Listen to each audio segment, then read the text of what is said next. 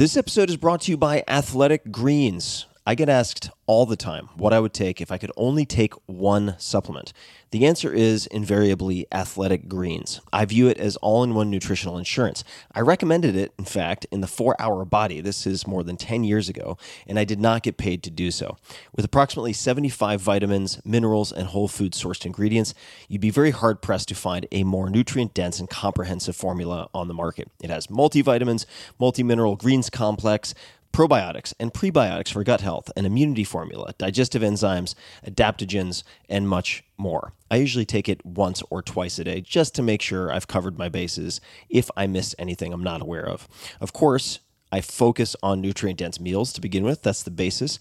But Athletic Greens makes it easy to get a lot of nutrition when whole foods aren't readily available. From travel packets, I always have them in my bag when I'm zipping around. Right now, Athletic Greens is giving my audience a special offer on top of their all-in-one formula, which is a free vitamin D supplement and five free travel packs with your first subscription purchase. Many of us are deficient in vitamin D. I found that true for myself, which is usually produced in our bodies from sun exposure. So adding a vitamin D supplement to your daily routine is a great option for additional immune support. Support your immunity, gut health, and energy by visiting athleticgreens.com slash TFS. You'll receive up to a year's supply of vitamin D and five free travel packs with your subscription. Again, that's athleticgreens.com slash TFS, as in Tim Ferriss Show. athleticgreens.com slash T F S. With LinkedIn Jobs, we tap into a network of more than a billion professionals to help you find quality professionals quickly and easily for any role you need. Marketing wizards? Found them. Software engineers? Found. That project manager I could never seem to hire? And found. LinkedIn Jobs quickly matches your roles with candidates with the right skills and experience. In fact, eighty-six percent of small businesses get a qualified candidate within twenty-four hours. Post your first job for free and get started at linkedin.com slash acquire. That's linkedin.com slash acquire. Terms and conditions apply. Optimal minimal. At this altitude, I can run flat out for a half mile before my hands start shaking. Can I answer your personal question? Now would seem an appropriate time. What if I did the opposite? I'm a cybernetic organism, living tissue over metal endoskeleton. Me, Tim Ferriss Show. Hello, ladies and germs. This is Tim Ferriss, and welcome to another episode of The Tim Ferriss Show, where I deconstruct world-class experts, whether they be chess prodigies, incredible billionaire investors, celebrities like Arnold Schwarzenegger, or, in this case, one of the most capable and notorious computer hackers on the planet, who happens to also be a good buddy of mine, Sammy Kamkar. He is a beast. He's also a well-known whistleblower and entrepreneur. So, we could start with what he's probably best known for, which is creating and releasing the fastest spreading virus of all time, which was the MySpace worm called, aptly enough, Sammy. And of course, he was subsequently raided for it by the United States Secret Service. Yes, he was prevented from touching computers for three years, but he's also done many other things. He created Skyjack, which is a custom drone that can hack into other nearby Parrot drones and uh, basically create a swarm of drones that someone like Sammy can control completely. Uh, he's also known for creating Evercookie, which appeared in top-secret N S A documents revealed by Edward Snowden. And he has also spotted some what you might consider bad behavior. So he discovered illicit mobile phone tracking, where Apple, in the case of the iPhone, Google, Android, and Microsoft Windows phones were transmitting G P S and Wi-Fi information to their parent companies.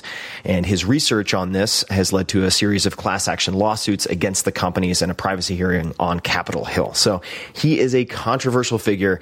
And for those interested after this uh, interview in delving more into a lot of what I've done with Sammy, he is one of the experts that I rely on in the dating game episode of the Tim Ferriss Experiment, which is the number one T V season on iTunes. As I record this, he helped me to hack my online dating and test a bunch of things that seemed ridiculous and ended up working. And of course, we had Neil Strauss of The Game and a high-end matchmaker and other people that we tested. But you can check out that episode, which is really fun, on iTunes.com forward slash Tim Ferriss. Two R's and two S's. That's iTunes.com forward slash Tim Ferriss, T I M F E R R I S S. We also have some bonus footage from the episode with Sammy that is on Vessel. And if you're interested in content distribution, this is also just a cool site to check out. And you can go to vessel dot com. That's V E S S E L dot com forward slash Tim Ferriss. And you can find a bunch of videos. I'll be adding more. And uh, you can see all of these for free for the next thirty days. You just have to sign up. So without further ado, I want you to enjoy the very thought-provoking, terrifying, and instructive Constructive conversation with Sammy Kamkar. Sammy, Tim. Well, welcome to the show. Thank you. Awesome. It is so great to see you again. It has been a while since our adventures in T V land. It has. Yeah. And oh no. And I've wanted to I've wanted to introduce you to my fans and this audience for so long already. And I think a great way to do that is to explain a few things that are right in front of me. So you okay. have a, you have a necklace on. Yes, I do. Can you explain what is on your necklace? And I hadn't seen this before today. Sure, sure. Um, so this is something, uh, it's actually a microcontroller. So it's basically a little mini computer that sits around my neck, um, that I've programmed to into something that I call U S B drive-by. And basically what U S B drive-by is, is it's something that I wear around my neck, obviously, and any computer I plug this into, it within about two seconds takes it over forever. Um, essentially, if you've ever plugged in a keyboard into your computer, you know that you can just start typing keys. Well, the awesome thing about computers are that, and keyboards, is that you can do anything from a keyboard. You can open, you know, if you're on Windows or O S X, you can open like a spotlight or the start menu and start typing.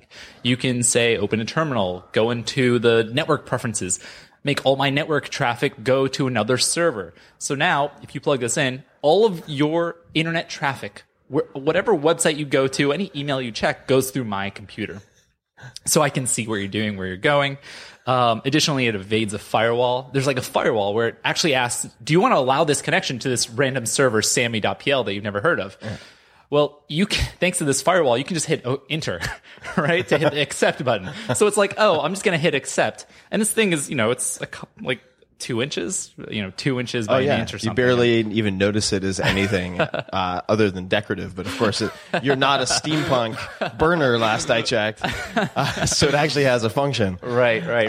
So I've, I've, you know, I've actually made a video on this. I've released it entirely open source for anyone to see how it works, actually use it. And the idea is not to actually be malicious and use this against people, but to demonstrate sort of the flaws that exist in our everyday computers in systems like U S B that have existed for years and years and years that we don't really think about. Yeah, I've, you know, and uh, there's there's another toy I want to get to in a second, which also blew, blew my mind, uh, although didn't entirely surprise me given the conversations we've had in the past. But uh, I I at one point was chatting with a former intelligence officer for, I think it was M I six, and he now does private security in uh, Silicon Valley and other places, and he said that If you if you were to go to, say, a Facebook or a company like that and drop off malicious U S B drives that were branded with the company logo on them and just drop them in the lobby where people check in, uh-huh. that, you know, seventy-five to eighty percent of them will get picked up and plugged into a computer. Oh, I'm sure. Uh, on campus somewhere. That, yeah, it seems like a high percentage, but I, I believe that. Yeah. I mean, man, uh, the problem is, you'll plug in, I'll plug in almost anything. Yeah. Right? Well, the lobby is key because you also get visitors who think they're getting, they've found something valuable. Ooh. Yeah. right. Right. All the dignitaries. Oops. Yeah. There's a couple, there's a couple of music artists. You know, I love going to, uh, to shows, and there's a couple of artists. I think like Bass Nectar has thrown out U S B sticks, which I think is great, right? Yeah. With like unreleased music. And yeah. I just want to go to Coachella and just throw these things out. Oh, God. The drive-by U S B. Right. Exactly. Oh, Jesus. Sammy, you terrify me, but you also delight me. Tell me, tell me about this this other toy, and it okay. is a toy, right? This is a toy. I mean, it's not a toy. Well, it's a toy. It was a toy. It was a toy. Okay, so this is, uh, you know, I haven't released any of this stuff out yet. Uh, well, is, and where can people I find will. the video? Just to backtrack for a second. Sure, of, sure. Um, my website has everything. So sammy dot p l. That's S A M Y dot P L. Mm-hmm. Uh, And I will link to all these things in the show notes as well for everybody. So this is called uh, the Mattel I Am Me. Um, this is a product for uh, essentially tweens, and it's this pink, you know, I call it, I think it's fuchsia, but uh, it says Girl Tech on it, and you can essentially text your friends. And it's Mattel, you know, came out with this many years ago so that sort of teen kids could text their friends, um, without, you know, finding, you know, running into the wrong the creeps and the wrong people. It's restricted to who you can communicate with. But it happens to have a really cool wireless chip that a couple other people out there, uh, Michael Ossman and a few other people have, have found that this wireless chip is actually really, really powerful. Much more powerful than texting teenage girls. Um, it's actually able to listen and transmit on a wide number of frequencies, including some things that I found recently, like a, a ton of almost all garages, uh, high-end luxury vehicles. Have you, if you've ever used, let's say, a remote, you know, a lot of cars these days, you hit a remote to unlock your car. That's, right. That's quick, what, quick. Exactly. No, no. Yeah. yeah, yeah. Beep, beep. Yeah. Um, so that's all with radio frequency. And normally that's supposed to be encrypted, or at least it's supposed to be really hard. And the, the thing about security that I've learned over time is that if we don't see it, we just assume it's safe, right? If you can't see it, right? If, if it's not it's an cool. open door to your house, exactly, right? As long as you don't know it's happening, um, it's kind of, and it's, I mean, it's true, ignorance is bliss, but uh, not until someone steals your car. Uh, so this is something that I've been working on too, and that's something I, I've been demonstrating, uh, and will come out with pretty soon. Mm-hmm. Um, with being able to take this Mattel toy, which is now discontinued, but you can get on eBay for pretty cheap, mm-hmm. um, modify it. So like here, we're actually seeing, uh, just different frequencies. And, and I'll can, take, like, and I'll take a photo of this for you guys as well. Cool. Um, so like, uh, Michael Ossman is another hacker who, who builds amazing stuff. And he's built this, uh, spectrum analyzer, which shows us frequencies. And I've modified it here to actually record things. So like if I take a car key, Uh, we'll actually see a spike here whenever I hit the button. Mm-hmm. And a lot of cars, you hit a car, you hit the key to unlock, and then you get in your car and you just press a button now. And that's wirelessly communicating with your key as well. You don't even have to put a key in the ignition in most cars. Yeah, it was, was very confusing to me when I first used it. Yeah, you just leave it in the center console or whatever. yeah, yeah. We were stuck in there for like thirty minutes. Yeah, yeah, trying to figure out how to like, turn how the car I... on. Yeah. Showing my age. Uh, so essentially, that's also with radio frequency. You press the button, and it sends a signal to your key to ensure that it's there. So this device, I've essentially programmed it to record that information. Um, and it has to do a few more tricks, to, uh, get over a few hurdles, and then I can now start your car, unlock it, and drive away. and and fortunately, this only works on nicer cars. Well, you know, this is... Uh, I remember... when we did uh, some of our experiments in online dating, and we'll definitely talk about some of your amazing adventures in the world of online dating. But uh, when I did an episode that involved uh, breaking into cars, which is a whole separate story, but uh, noticed that a lot of the higher end, in this particular case, Japanese vehicles were mm. really easy to break into. Easier than like old, broken down pickup trucks oh, in some awesome. cases. And it's just astonishing Uh, to realize that in certain cases, you know, the security with the most expensive category of a product is the most vulnerable. Oh, absolutely. It, it just, it really, it really astonished me to realize that. Well, you find in a lot of nice neighborhoods, the doors are unlocked. oh, right? yeah. Yeah, no, exactly. And what I found, you know, in this particular case, this was a, a, uh, a week of experimenting with urban evasion and picking locks and getting out of handcuffs and all this stuff. And uh, by the end of two or three days, with a very minimal set of tools, I could open all of the cars that the staff had rented awesome. who were who were working on the show, including like G M C Yukons and like some very expensive higher end cars. Uh, how did you learn to do this kind of thing? I mean, where where did you start to develop this interest and this skill set? Yeah. Uh, because you have such a breadth. I mean, you have familiarity and comfort with software, obviously, and programming, but now with hardware. Where did all that start? Uh, the hardware or just the all the software? The hacking. hacking? The, the hacking. hacking. Okay, the hacking. Um, the hacking, I mean, it started It started early on. Uh, so, yeah, I, I just lived with my mom when I was younger, um, and she worked a lot. You know, she had, well, you know, typically two jobs, and um, she got me a computer one day. I was probably like eight or nine. She got me like a brand new computer, um, and I said, "Hey, Mom, you know, like, can I have internet? Can I go and?" And she spent all her money on this on this brand new computer because she knew that I had nothing to do. Right, right. I was at home. It was summer. I had no summer camp or anything. I was just at home. Um, so she knew I liked computers, and uh, she spent everything she had to get me a new this computer, and I got the internet. And that was one of the best days of my life. And I go on there and I find that, man, there's like so many amazing websites dedicated to the X-Files, which which was awesome because I love the X-Files. So I spent all day on on these websites about the X-Files. And I thought, man, I'd love to really talk to people about the X-Files. So I got into, uh, I found a message board and I, I about the X-Files. So I posted on there. I was like, hey guys, I really like the X-Files too. Let's talk. And I kept hitting refresh, right? It was back, back in the day of message boards. Um, I guess we still have them. They're called forums now. And uh, I was refreshing and refreshing. I just wasn't getting the immediate response like I, I would on, you know, Yahoo or Metacrawler back then when I'd search. So I found something called the chat room, I R C. And I got in there and I went into a, a chat room and I was like, hey guys, I wanted to, who wants to talk about the X-Files?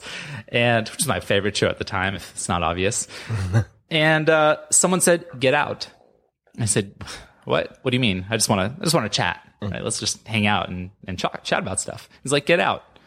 And I said, no. I mean, I'm not sure if I said no, but I didn't. And then he said, you have ten seconds to get out. And it's like, okay, random person I don't know on the internet. What are you going to do? And ten seconds later, something happened. My computer crashed. And I panicked. I turned beet red. I, you know, couldn't speak. I was sweating. And I'd never encountered a computer crash before, especially on the first day that my mom had just bought this and spent all of her, her savings and money on this thing, right? Um, that I just destroyed potentially. I waited for like ten minutes. Uh, didn't want didn't want my mom to find out. Disconnected from the power, connected back in. Thank God it still worked. And as it was coming up, you know, adrenaline rushing, kind of like f- fight or flight mode. I said that was that was the coolest thing ever. How do I do that? You were and, hit by a wizard. Yeah. How do I, I develop my own magic? Yeah. And, and not that I want to destroy people's computers, but the the, the ability, uh, the, the power. I mean, there's something really intoxicating about that feeling, about being able to do that. And that's what got me down to say, okay, well, how do I do that? And then what was the next step after that? The next step, I learned about these things called DOS attacks and L F service. And this was like Windows ninety-five, right? It was, it was a long time ago. And uh, I was going to say, it's a pretty good one to attack, too. Yeah, yeah. And, uh, you know, I downloaded a program that did this. And then Windows... Uh, a, a DDoS uh, just program. A, uh, no, just a DOS. DDoS. Okay, not DDoS distributed. DDoS is new. DDoS is like right. a newer thing. Um, maybe that came out in like ten years ago because DOSes were no longer effective. Right. um, so this was just a DOS attack. And uh, denial of service. Denial of service. Making a website unavailable to other people. Exactly. Website By or computer. It. Or computer. Yeah. Right. And this wasn't even overwhelming. It was just a, a specially crafted packet that you would send to somebody. And Microsoft patched it one day. And I was like, oh no, my my my wizard. My electronic gone. letter bomb doesn't work anymore. Exactly. And I said, well, someone devised a way to create this program. How can I do that? How can I make my own? It was called WinNuke. How can I make my own WinNuke? So I then learned how WinNuke. WinNuke, exactly. So back then you called it nuking, not DOSing, but nuking. And uh, I, I started learning how that specially crafted packet, you know, modified memory on a Windows computer improperly, corrupted something in the kernel, and then would cause it to crash. What and, is the kernel? Um, just for those not oh, sure, familiar, sure. which yeah. might include me. Yeah, yeah. The, the, the I've heard the word a lot. Sure. The, the kernel is, is basically just the brain. It's the brain of a computer, typically. Mm-hmm. Um, so a, a typically more advanced operating systems like Windows, Mac, Linux, they'll have a kernel that handles all the system functions. Like it makes sure your keyboard works and your monitor works um, versus your normal software that sits on top of the kernel. Got it. And that from there, I mean, I had learned how to... Uh, learned how to start writing software, and a lot of it also came from gaming. Um, you know, I played Counter-Strike a lot. I actually got into Quake and uh, Doom, then Quake, then Counter-Strike. I was probably like fourteen playing Counter-Strike all day and all night. Uh, and I was, you know, I played so much that I got good, but I wasn't the best. I thought, how could I be the best? And I was playing one day, and I had two speakers left and right. And someone comes up behind me. And in Counter-Strike, you can see where all your teammates are. You have like a little radar, uh, a heads-up display where you can see your teammates, but you can't see enemies. And I heard footsteps. They came from my right speaker and then came and then you know panned to my left speaker. But I didn't see someone on my radar. So I knew if they're not on my radar, it must be an enemy. But since I couldn't see them, they must be behind me. And I thought about that for a moment. There's information going from my right speaker to my left speaker. That means there must be positional information about the enemy. How do I get access to that? So that's when I learned the fact that these packets from these other players are coming to my computer over the internet, and they have positional information of where to play footsteps. So if you have surround sound, you'll properly hear how far, how, you know, the amplitude, the volume of those footsteps and where it should be panned. And once I understand, uh, understood and learned about packet sniffing, where you can just see the packets, see the, the actual traffic going over the internet, I could then locate every person that I on the map, enemy or friend. So I then created my own cheat software. And that placed everyone on the map. I mean, I could see through walls. I actually added opacity. I started learning about how, how to reverse engineer uh, the OpenGL, which was the graphics library that was used. So all the graphics that are displayed, when when something says it should be, be a wall, I said, you know what? You should actually have a fifty percent alpha transparency. I should be able to see through it a little bit. So you know, you see some guy crouching. Turn you into Superman. Yeah, exactly. You see some guy crouching and uh, behind a box, and I know exactly where he's crouching. So I just run and do like a you know Matrix flying jump and shoot you know headshot. And then the game wasn't fun anymore. Um, and, and actually, you know, soon after that, I was probably fifteen at that point. Uh, there was a software called Punkbuster. And just to, just to take a quick pause, you were in Pittsburgh? Where were you at the time? fifteen. Okay, so uh, so I was born in uh, I was born in Pittsburgh, correct? Um, when I was thirteen, my mom was like, "Do you want to move to L A?" And I said, "Okay." And uh, we got in her we got in her car and moved to Los Angeles because she wanted to be in L A.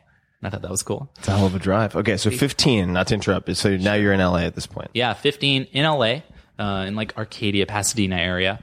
Um, And at this point, it was about far enough that I had kind of had enough of high school. Um, not for any good reason. I just didn't enjoy it. So I just stopped going.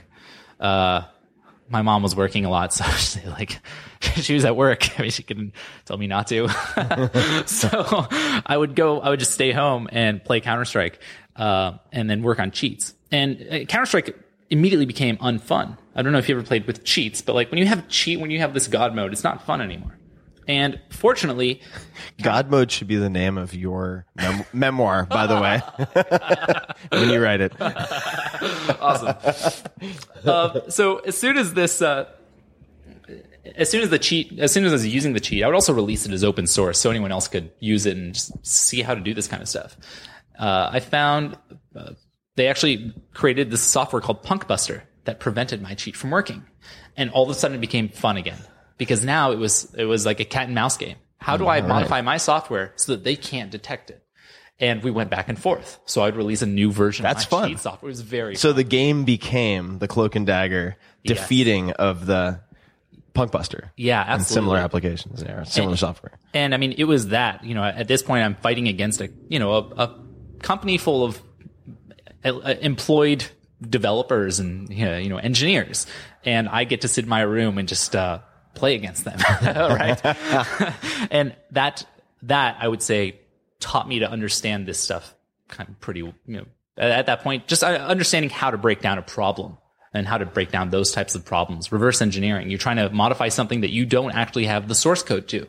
You know, uh, Counter-Strike wasn't open source. So when you hit a wall or had a block of some type, how would you learn? How would you problem solve? How would you How would you try to address that?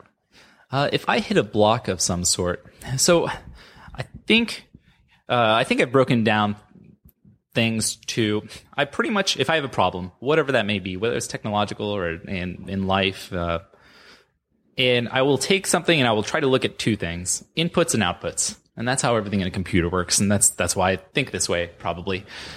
There are always a number of inputs, puts, sometimes none, but there's typically something that goes in and something that comes out. And I usually want something to come out a certain way. Um, and I look at that and I say, what else comes out that way? Under what input conditions can I make something come out this way? Have I actually tested all the possible input conditions? You might think with a computer, okay, well, if I give it, you know, if I want to take something out of memory, if I want to like read a program that I'm not supposed to, what are all the inputs? I can like mash the keyboard. I can send every possible keystroke. Uh, maybe there's no keyboard. How can I, you know, use the mouse in a certain way? But then you think, you just think a little bit further. Like, what if you take all those easily, readily available inputs away, what other inputs are available? And then you start to think about like the environment. What about the temperature? You know, if you actually freeze, if you actually take like nitrogen and apply it to uh, memory, you can freeze memory, and then you can pull it out. Uh, you know, they didn't have to do this with uh, with uh, Ross Albrecht. Uh, Albrecht, if I'm pronouncing that properly. Uh, The Silk Road. Ah, yes. They didn't have to, but yes, indeed. if you, that's if, a whole separate story. Whole, who yeah, who was apprehended uh, less than you know five miles from my house? Oh, that's Insane. so crazy! Such a crazy story. Yeah. the, so, yeah. No, definitely. Sorry. Continue. Uh, oh, um, so yeah, I'd say pretty much looking at all the possible ways I can send information or I can control the input. That's that's how I.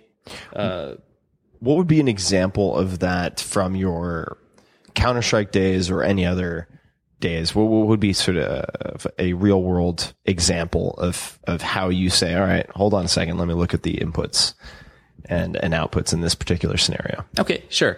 Um, so let's take uh, something new, uh, new that I'm working on right now uh, that I have some demonstrations of, um, and that's... hijacking cars. Perfect.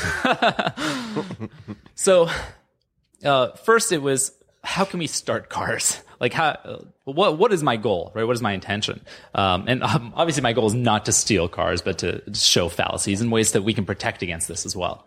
Uh, but to protect against it, you have to understand it. Right.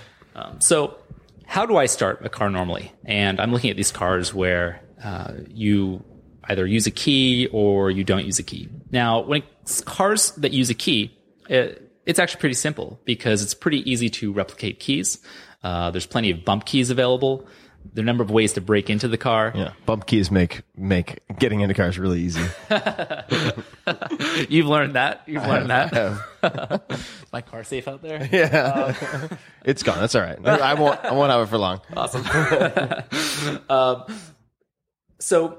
That uh, and that's uh, and that's actually really interesting. A lot of hackers, you know, every year there's a really big conference in Vegas called DEF CON. It's been going on over twenty years now, and they actually have a huge lock picking area. So cool. Yeah, and it's not even, you know, a lot of them are hackers. A lot of them aren't. A lot of them are just straight lock pickers. That's what they do.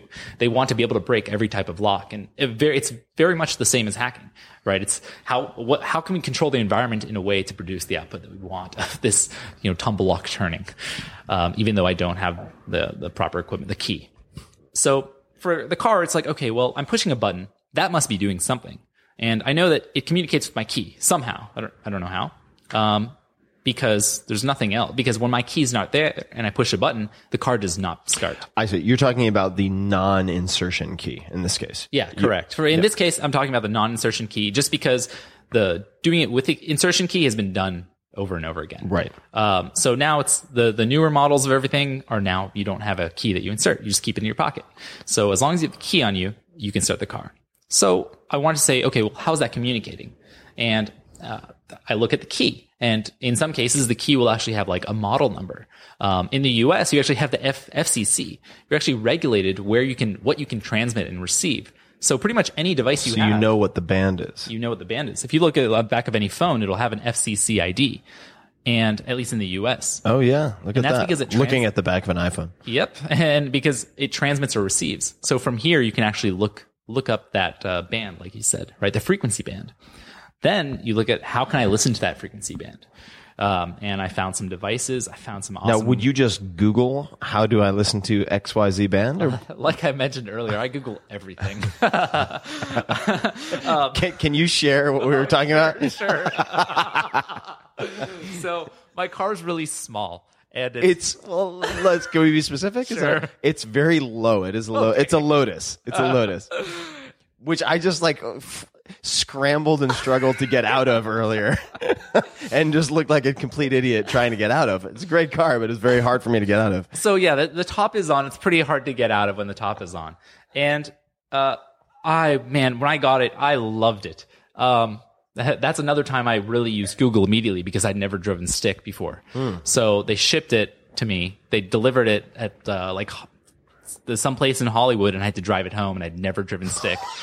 So I'm sitting, Jesus. I'm sitting in it on my iPhone, looking at like I'm wikihow dot com, I think. Some, you know, I googled how do I drive stick, And that's, so I learned on the way. I didn't learn well. That's a hard, that's that's a, that's a really rough entry. Oh, man. Into manual so, transmission. Yeah, dro- drove home, stalled a few times on the one and a half miles home. But um, I got out and just was an idiot and just like stumbling out for five minutes trying to figure out how to pull myself out of these bucket seats. Yeah. Because, yeah, it, it's just... It's kind of like, imagine that you have like your pants pulled down to just above your knees and you go down to a full squat and then you have to like...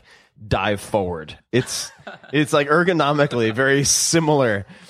So you Googled. So yeah, so I you know I, I drove it around the first week and man, I yeah, pulled up somewhere, nice place, bunch of people. I had my brand new car. Thought this this felt good. Not just a brand new car, brand new Lotus. Brand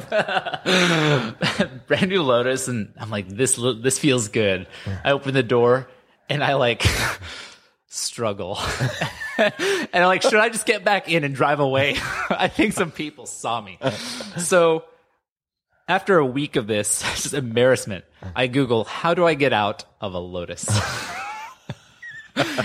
And to my surprise and delight, people have documented how. And I found a YouTube video that was very instructional. I gave it a like.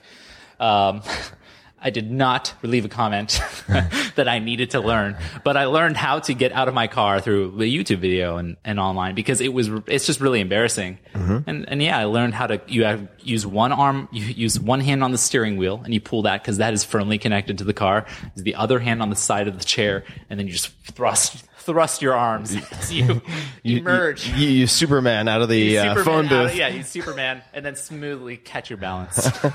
And the, So the parallel here with the band, if if you look at the back of a phone or device, or the back of a key, and you're like, oh, look at this. There's an F C C registration. Right. And I can identify what the band is, the frequency band is. Correct. For this uh, this wireless key. Right. Uh, for whatever brand X car happens to be. Uh, and then the next step is Googling or determining how to listen in on correct, that frequency. Correct. And, you know, you don't, if you don't know, and I don't know much about frequency bands, but I know that, you know, when you're listening to F M radio, that's a frequency band. F M, that, that's actually frequency modulation. It's a type of, it's a way to communicate data. What is A M? Amplitude modulation? Exactly. Amplitude modulation. It, it, they actually adjust the way that they're sending data. Amplitude is like volume. So they're changing the volume to send data. Where frequency, they're actually changing the frequency. So when you're listening to one oh five point nine F M, you're listening to one oh five point nine megahertz and your, the, the frequency is actually changing from like one oh five point eight to one oh five point, uh, you know, or one oh six. That's actually why, you know, you can listen to F M radio a little bit off, right? Sometimes you hear F M if you're a little off. So uh, that's that's another frequency.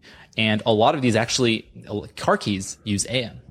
Um, they're not an A M that a radio in a car would listen to, but they are A M. So it's the size of the wave, not the number of the waves in a given time frame. Um, for amplitude, it's it's essentially like how much, uh, how powerful that wave is. I see. It's like volume, right? It's like yelling versus being, you know, quiet. Right. Um, so that's the difference in, in amplitude. And modulation is just a fancy word for change. Mm-hmm. So, and uh, and then what would be the, the next step after that? So, uh, so yeah, so I found a few different devices that I can use that are low cost. And a couple people, you know, a couple security researchers have made a lot of this stuff uh, readily available. I mean, uh, it was other researchers who found that you can use this Mattel toy to actually listen to a wide number of frequency bands ra- rather than, you know, in the past, just a few years ago, it cost thousands, thousands of dollars to get something that could listen to all of the frequency bands that like something like this would output and for you to actually a- access all that data. So once I got a, a device like this, I'm actually able to see the data. I can actually get turn turn that when you press that button and it sends a signal on four thirty-three megahertz uh, that I can see that data, what that binary data is. And if I send it a bunch, if I hit the button a bunch of times, then I see it over time. I see what changes, what doesn't change. And I can make assumptions because then I can compare it to another car and say, oh, wow, this beginning is always the same between these two cars. So that must mean it's this type of car. Uh, but this part here is different between the two cars. So that must mean this one's specifically for this car and this other identifier is for this other car. And usually there's actually, there actually is decent security in most cars. It's called rolling codes where the code changes every time. It's kind of like, uh, Google Authenticator or something like that. Yeah, yeah, it, it's um, it, it's an yeah, it's like an additional factor of authentication where the the number changes. So if I let's say there's only a thousand uh, possible I Ds or passwords that would work to open this car or turn this car on. If you send I D ten, it turns on. But the next, but if I listen to that and replay it, replay that ten, it says, oh, I've already seen ten. We're on a new code now. So it's not going to allow that. So that was the first problem I ran into where I can't send the same code. So if you go up to your car and you uh, turn it on, I can listen and I can store that. But if I replay it, it's not going to work because the car knows that that's been, that code's been used. Now, is the car recognizing, is it the uh, frequency or the tune effectively of that, like, quick, quick, quick, that type of stuff electronically, like a bird song that is triggering the car? Therefore, if it didn't change from a ten to whatever was next, you'd be able to replay that sound auditorily? Uh, ha- it, not, not with audio. Okay. So, I mean, so... Um, audio is, is is essentially vibration of air, right? Where uh, this is radio frequency. I see, right? So the audio um, is really just a cue for the human to be like, exactly. "Oh, my key, my key did something." Yeah, yeah. It's just a really silly sound that they use, yeah. Which I like to reenact. As some of you may have noticed, that will increase with the more wine that we have, most likely. Uh, Got it. So you ran into the problem that this is this is this is a rolling code, exactly, some type of prefix or whatever it might be that's changing over time. Right. But there's there's a couple exploits here. There's a couple possible vulnerabilities. If you're away from your car, if you're not close to it, and you hit the button, and I capture that, I can play it. So if I came into your house and I had my device and I pressed the button on your key, I could then record it because your car is far enough that it didn't see that code. Mm. So now I can use the code. Right. But that's not good enough because now I'm in your house. I have access to your key. That seems, uh, it seems like I already have physical access. I might just live here. It's a brute force. yeah, approach. It's a brute force stack. Uh, so uh, that's just not good enough of an exploit, really, for at least for me. So I want to take it further. It's not very elegant. It's not elegant at all. Um, so how can we make this better? Now, another thing that I've seen is that These the a lot of these devices are very inexpensive. They they don't want to spend too much on these parts. They want to make it work and work well. Um, so if you actually send a bunch of other data on that frequency, it will not work because now the car is confused and it sees too much information. Now if you st- you could call that jamming, and you don't need to send a big signal. But I could, if you take another car with the, that communicates on the same frequency with the key, and you just hold down your lock button while someone else is trying to get into their car, you'll prevent them from getting into their car. Oh my God. So you can actually hold, and for totally different manufacturers, most of them are using the same frequency because there are only certain frequency bands you can use oh for God. this type of stuff. So if you see someone and you have like a, like I was using a Cadillac uh, car key and I, it, it transmits so far. If you have one of those really powerful transmitters that hits your car from far away and, and you just hold, up, and you just, you just hold, hold lock. it down. Hold lockdown. So you could just sit in the parking garage, drinking, drinking your coffee, holding yeah. down the lock button, watching people lose their shit. Not, be, not being able to turn on their cars. Yeah, yeah right. Just sitting in there. So ostensibly, is there a way? And this is just me with my uh, my science fiction cap on, uh, or conspiracy theorist cap on, perhaps. Uh, is is there ostensibly a way if they're limited? If that band is so uniform. Mm-hmm. That someone could deploy some type of uh, wide-reaching jamming to incapacitate cars over an extended period of time? Um, I, yes. I mean, you need a lot of power, right? The further uh, the further you want to go, you need a lot of power. That's why that's why F M stations, right? They have such big towers. Um, A M can actually go longer, uh, and so there are a couple ways that you can do this. Um, but yeah, you, you could, with enough power and an antenna, you could prevent a lot of cars from starting. Wow. Uh, at least if it requires, if it's using the radio frequency based stuff, right? Not, not a normal key. Normal key will work fine. And I'm sure there are people out there listening to this who are asking themselves, why on earth would these security researchers make these exploits known to the general public? You know, isn't that just giving a blueprint to people who want to exert malice in the world or create chaos? And wh- how would you how would you respond to that? Oh, I mean, uh, that, that's a. That's I'm in, a, now keeping in mind, in full disclosure, I'm one of those kids who bought the anarchist cookbook and was looking at like improvised munitions and put himself inadvertently on every watch list on the in in, in the domestic United States. But uh, so I'm fascinated by exploits. I find them inf- infinitely interesting, but at the same time, you know, this is a question that comes up. So yeah, yeah. Well, I'll first say, well, when I was a kid, I was like twelve, and and once I was twelve, I had my own website, and I found the Anarchist Cookbook, so I put a copy of it up because I thought this was awesome. And one day, my mom comes home from like one of her jobs and is like, "Sammy, like someone at work was look, you know, found this thing on your website." And uh, he was actually looking up this thing, Anarchist Cookbook, and found it on your website. Like, why are you? Why do you have this thing? I was like, well, it's awesome, but why was he looking? Like, he had found it inadvertently, not on my site, but just through a web. He was searching for it. Searching for it. It's like, I don't know. I'm not sure. And I mean, it's inf- interesting information. But you ask a good question. Uh, you ask a good question, right? Um, is this a blueprint for you know malicious people to to act upon? And it can be, but I don't think so. And the reason I say this is I, I've been doing, I've been in security and hacking long enough that. Many years ago, what I would do is I, if I found a new exploit, I would, sometimes I would contact the company, uh, and I would let them know about this and say, hey, like totally free. Just, just want to let you know I found this vulnerability. You guys should patch this because it's, uh, you know, bad for your customers. Your customer data could be leaked. You could be hacked. It could hurt you. Um, I haven't done anything. I just found it. And sometimes you get a response. Sometimes you don't. Sometimes they fix it. Sometimes they don't. And then I found, then I found some other vulnerabilities, and then I would write publicly about it and I'd say, hey, like, here are some things that we need to fix. This is a general problem, not something I can just email a company about. And, you know, nothing would really happen. A couple security people would read my blog and say, oh, neat. That's like some really interesting information. Thank you, Sammy. Nothing changes. Um, and then one day I said, you know what? Like, nothing ever changed. Uh, a lot of these things don't change when I, when I talk about them, when I contact the right, the proper people. Right, who, when, who have the when, when you're going through official channels. When I, you're going through official channels. So I released this time not only a blog, and this is uh, there was something I released a few years ago, and it's called uh, Evercookie. And essentially, what this does is it plants a tracking cookie on your computer, kind of like when you go to a website, and you know if you go to Google and you make a search, and then you go back to Google a week later, it knows who you are, it knows that you did that search last week, and that's through a cookie. But you can delete your cookies. And I found that some companies were also doing, uh, they would install a different type of cookie called like a flash cookie, so that if you deleted your normal cookies, they would still know who you are. It's a bit surreptitious. Yeah, that's that's creepy. Yeah, it's a little, a little creepy. And a, a, you know, a number of people knew about this for many years, and it got talked about and talked about and talked about for years. And I thought, well, I mean, these aren't. You know, someone had released a little bit of software to try to prevent it, and I thought there's some other ways of doing this. And I was in. Uh, Dublin at the time, first time I left the U S, we were talking about earlier, and I uh, I thought it'd be cool to create something that can really plant itself, like in every possible way that I can think of.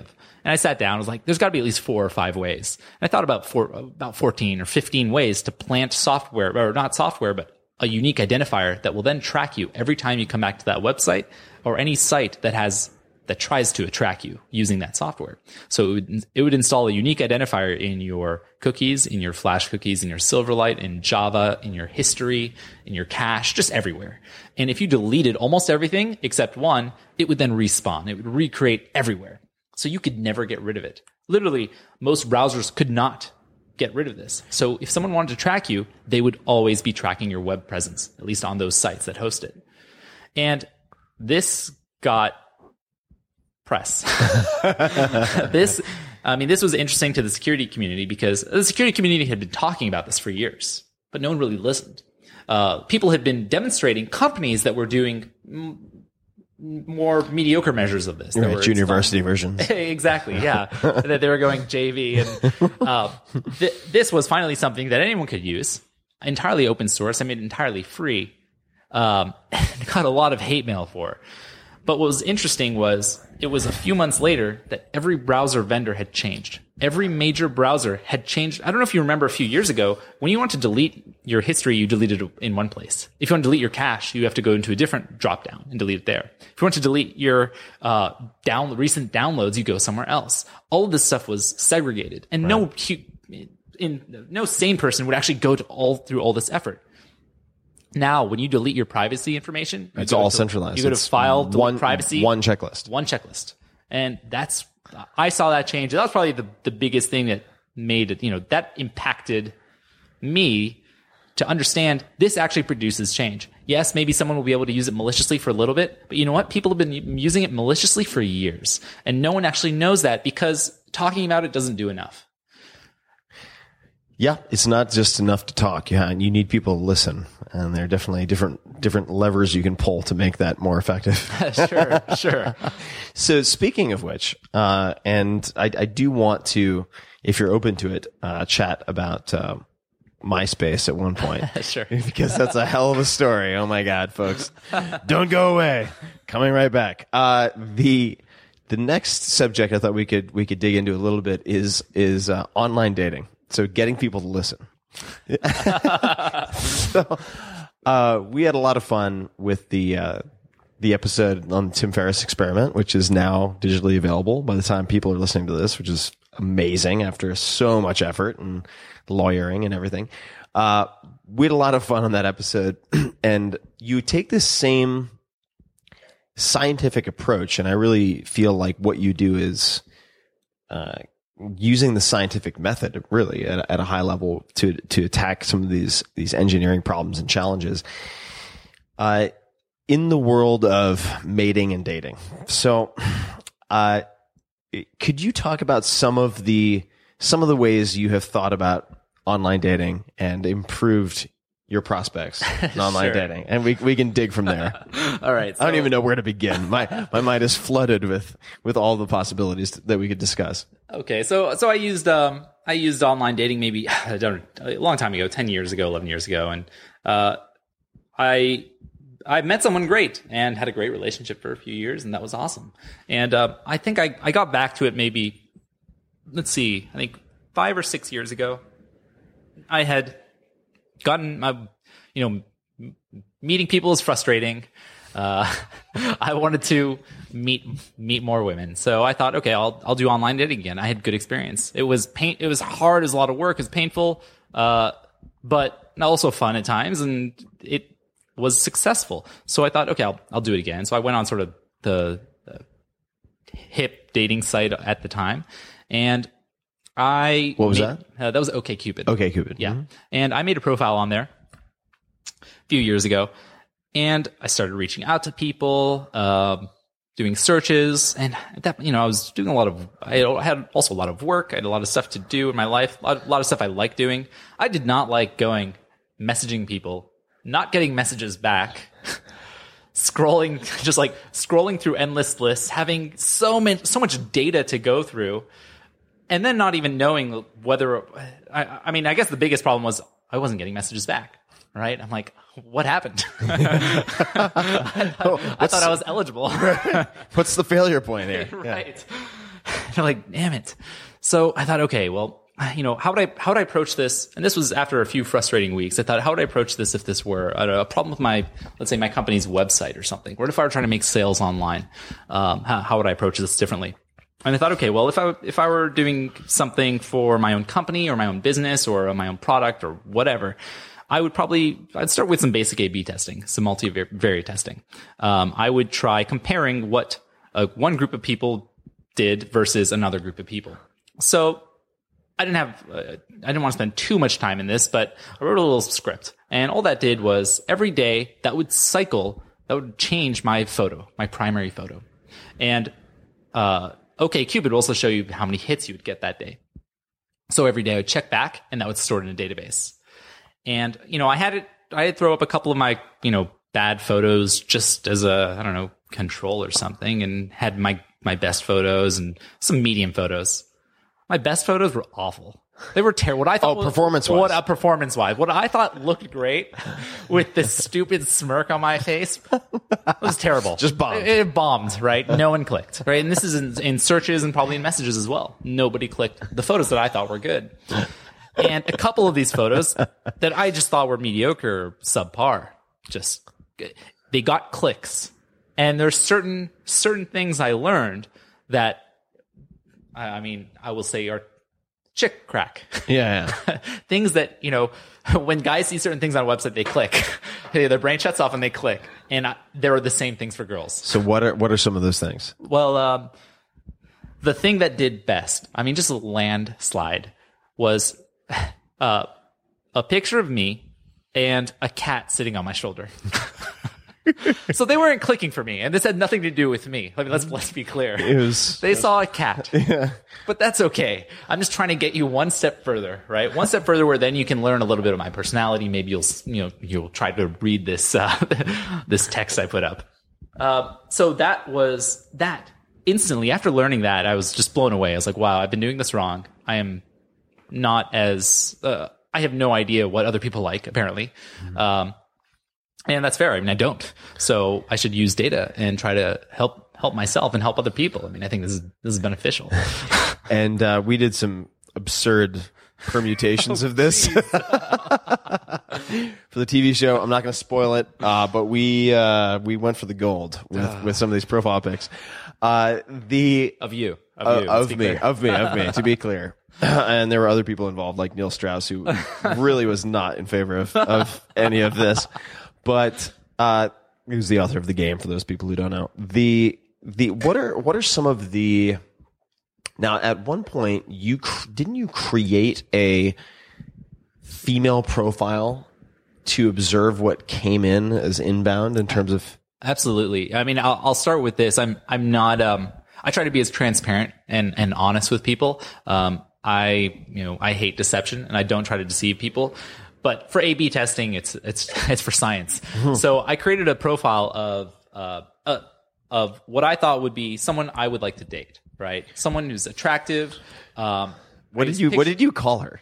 Do you remember? Ooh, I, I don't know. I'd have to look that up. all right, all right. I'm pretty no sure problem. I stole. I'm pretty sure I stole another girl's username and then you know, changed a number. Got it. Um, I used text from a profile that I really liked. I used a friend's pictures who allowed me to, and. Uh, I put that up just to see what, if I were a female that you know, I personally would be attracted to, what are they experiencing on an online dating site? Because I have no idea. Um, I thought my witty messages would, would really work, and they weren't. So, you know, I'd, I'd always start with the subject, hello, and then a really great message. And uh, after the first day, I got over, uh, no, close to one hundred messages, close to one hundred emails. As this, you know, attractive, interesting female. That's, I mean, terrible. There's no possible way anyone is going to go through all those messages. And now I'm looking at the messages. And the first thing I see is the same subject over and over and over that I probably used over and over and over. They're all saying basically four things, three or four things. Um, hello. Whoa, that's that yours. My line, yeah, that's my line. You know, hey, wink, winky face. Um, thought we should chat, and, and uh, wanna fuck. Nice. It's a strong. It's a strong opener. And it's actually all of those were used a lot. It was it was surprising, and I, I felt I was I was offended. As a fake female on this website, I was offended, and I thought, wow, like these are all the a they're all the same, right? Even if it were interesting, if it's all the same, then it's irrelevant. So I immediately learned, okay, my subject line has to be different. It has to be interesting. It has to be you know non-offensive, and it has to be not boring. Um, so then I went into another city. I went into actually another state, and I tried mailing lots of people different subject lines as a man, right? Yeah. As my own profile in a state that I wasn't even in. I'm not actually going to meet these people. I'm sorry if I emailed you, but I just wanted to know what subjects had the best read rate and then response rate. Um, I found a little exploit that allowed me to get the read rate because normally you can't see how many people open your message. Right. Once I found this, I found how many people opened a message, and then I can also track how many people uh, responded. Right, and that the open rate allows me to measure how well, how good is the subject doing, the subject line. And I tested a ton of different subject lines to see what worked best. And uh, I'm sorry to say it, uh, and I've been trying to curse less, but the best subject line was "fuck you." Now, I'm not saying that that that obviously not elicit a positive emotional response, but that's not immediately the goal. That's not immediately the goal, and. And that's okay because, and I found if you're still a dick in the email, the response rate is zero or, or very little and, and some mean things. And I don't think you should ever be mean to someone. And my intent, again, is not to be mean. I was, I'm trying to see. It's like clapping in front of their face. Really, really hard. Open this.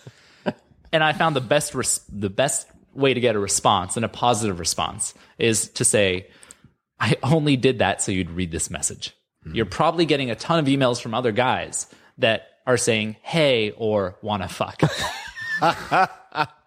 And she's like, how did he know? Exactly, how did he know? Exactly. So so it's really, I mean, it's just trying to understand what someone else is going through, and how can I how can I maneuver that better?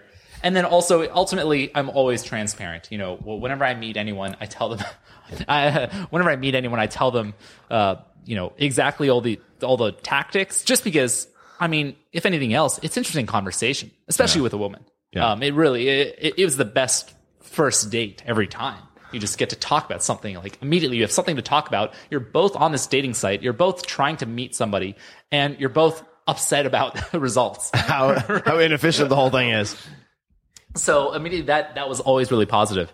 Um, so yeah, you know, I, I, I'm not, I'm not suggesting be an asshole, I'm, but I am suggesting that, uh, it, it's good to learn about ways to, you know, just, yeah, maneuver past and, and actually get someone to read you, read that letter and, and see whether you are an interesting person, whether you would jive.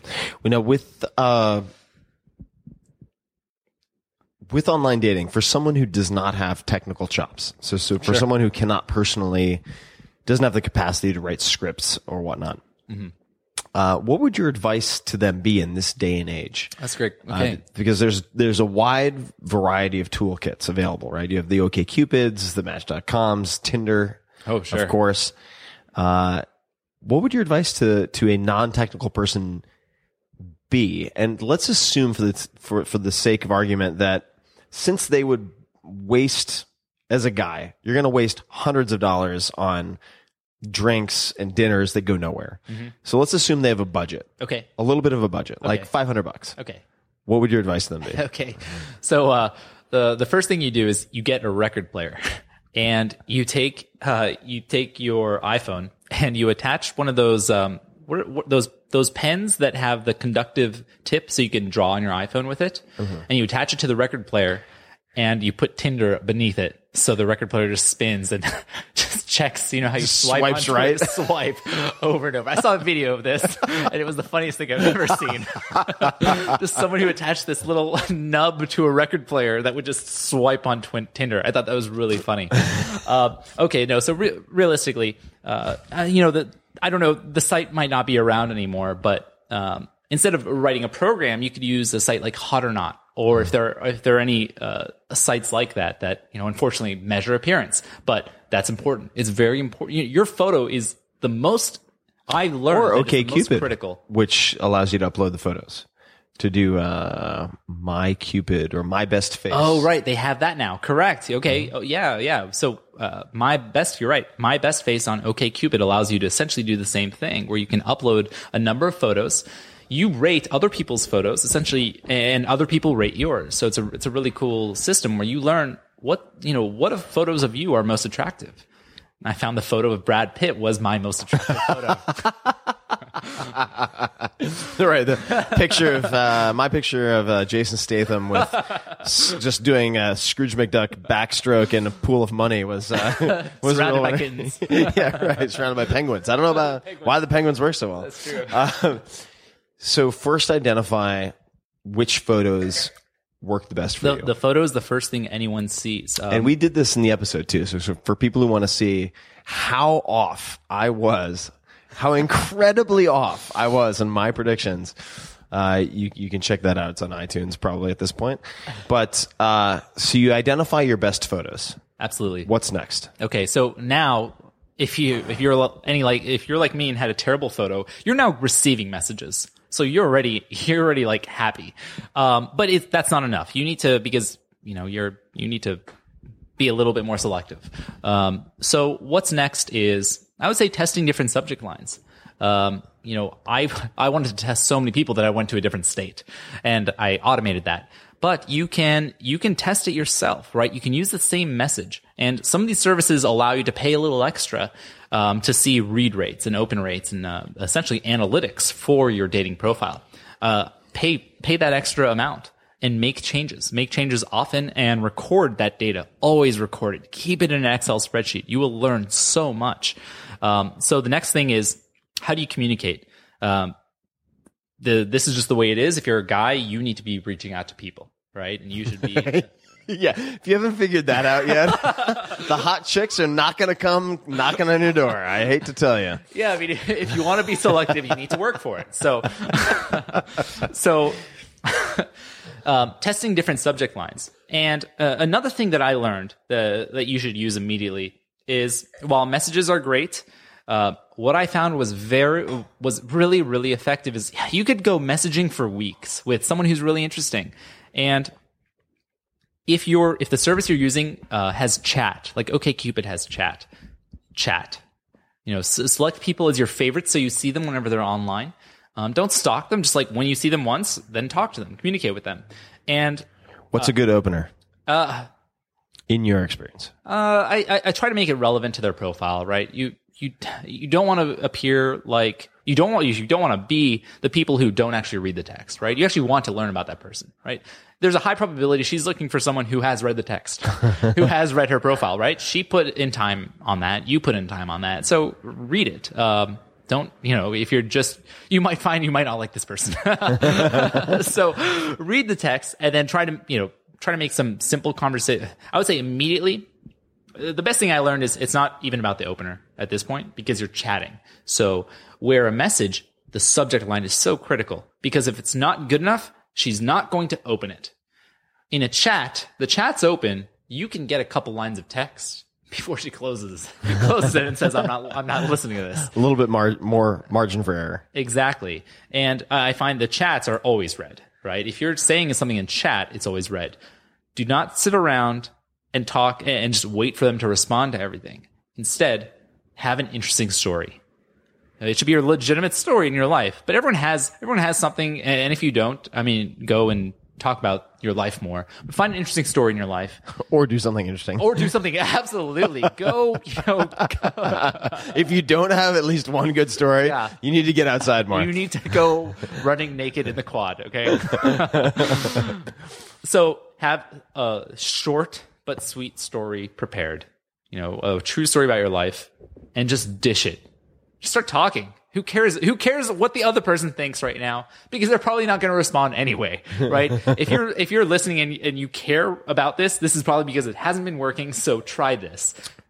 So I'm, I have to ask, and feel free to to uh, to reject this question. But okay. what was what was your go-to story? Oh, uh, go-to story. Okay. Um, uh, okay. I think I think we may have done something similar. Um, was it On Point Tactical? Oh yeah, yeah, okay. Yeah, with Kevin Reeve. Yes. So I had recently done this uh, urban escape and evasion class that it sounds like if you have taken and are an expert in. I'm well, sure you've done a well, lot. Well, I'm an amateur. I'm no, like no, a no. I'm like a greenbelt. You you've actually you've done more things than I learned I learned when I went to him. So uh, he he's he's up up the game and and that's really cool. I'm going to ask you some questions later. Um, But I, I took this this course, Urban Escape and Evasion, is three days in L A. And uh, yeah, like you mentioned, I mean, the, he taught me how to escape out of L A P D handcuffs, right? Get out of riot flexi cuffs. Um, you know, I, my time when I went, uh, he did not. We didn't learn about the newer cars. We learned about older cars. So I was stuck in like seventy, you know, seventy-five Hyundai. So, uh, you know, that that I stole, um, and that was. I mean, the fact that on the on the third day of this class, you know, we got I got picked up in a van and a, they they put a hood over my head. Uh, it was strange because it's kind of like the, the eco-friendly, the green, environmentally friendly type of like of like they, Albertson's they, bag. They put like a Whole Foods bag over exactly. your head. Exactly, it was exactly that. So they put like a whole green Whole Foods bag over my head, so I couldn't see. They took my wallet and phone and, and drove around L A, and I had to get out. I had to escape from the handcuffs and run around Los Angeles without money. Uh, and I would tell some tidbits of the story about you know how I. Now this is all in chat. All in chat. So, so it's like, hey, what's up? And then you're like, let me tell you about the time I got, got out of L A P D handcuffs. Uh, usually, what's the transition? Okay, yeah, yeah, good question. No, I'm like, I'm so into the specifics because when it comes to all of this, sure. I remain to this day a complete, like, I, I three-finger monkey fumble all of this stuff. I'm such a fucking idiot. So I'm really interested in the specifics. Okay, sure, right. sure. So, so I say, hey, what do you do today?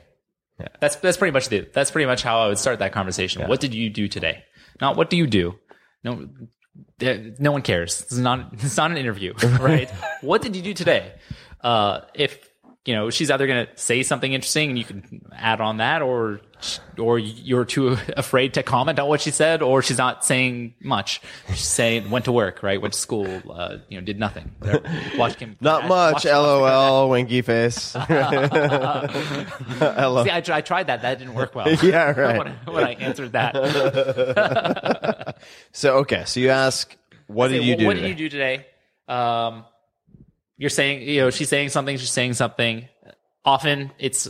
It's irrelevant. Often it's the same thing that everyone else says, right? He, as a guy, you're also receiving a lot of the same thing too.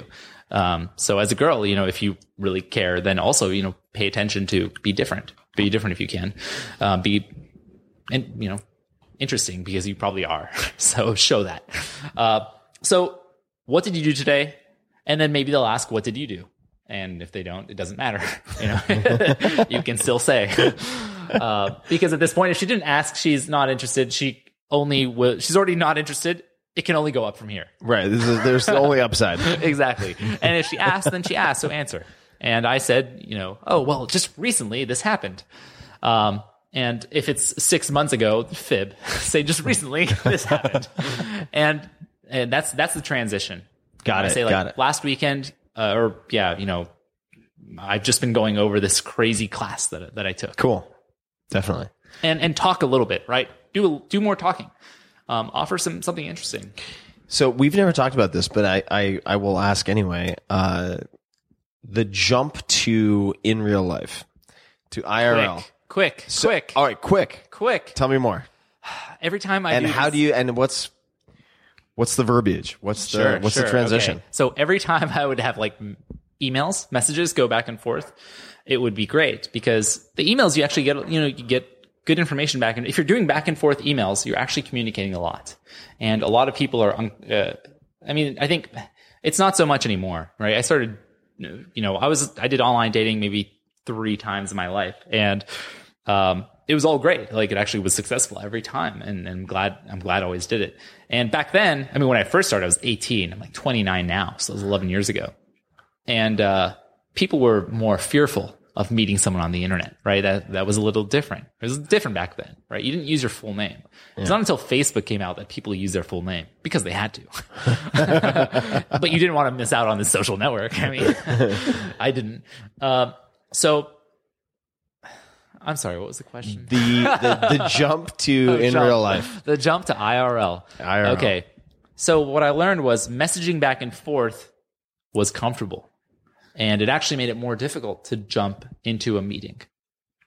On chat, you've quickly communicated, if you had an interesting story, you've quickly communicated that you have interesting things to talk about.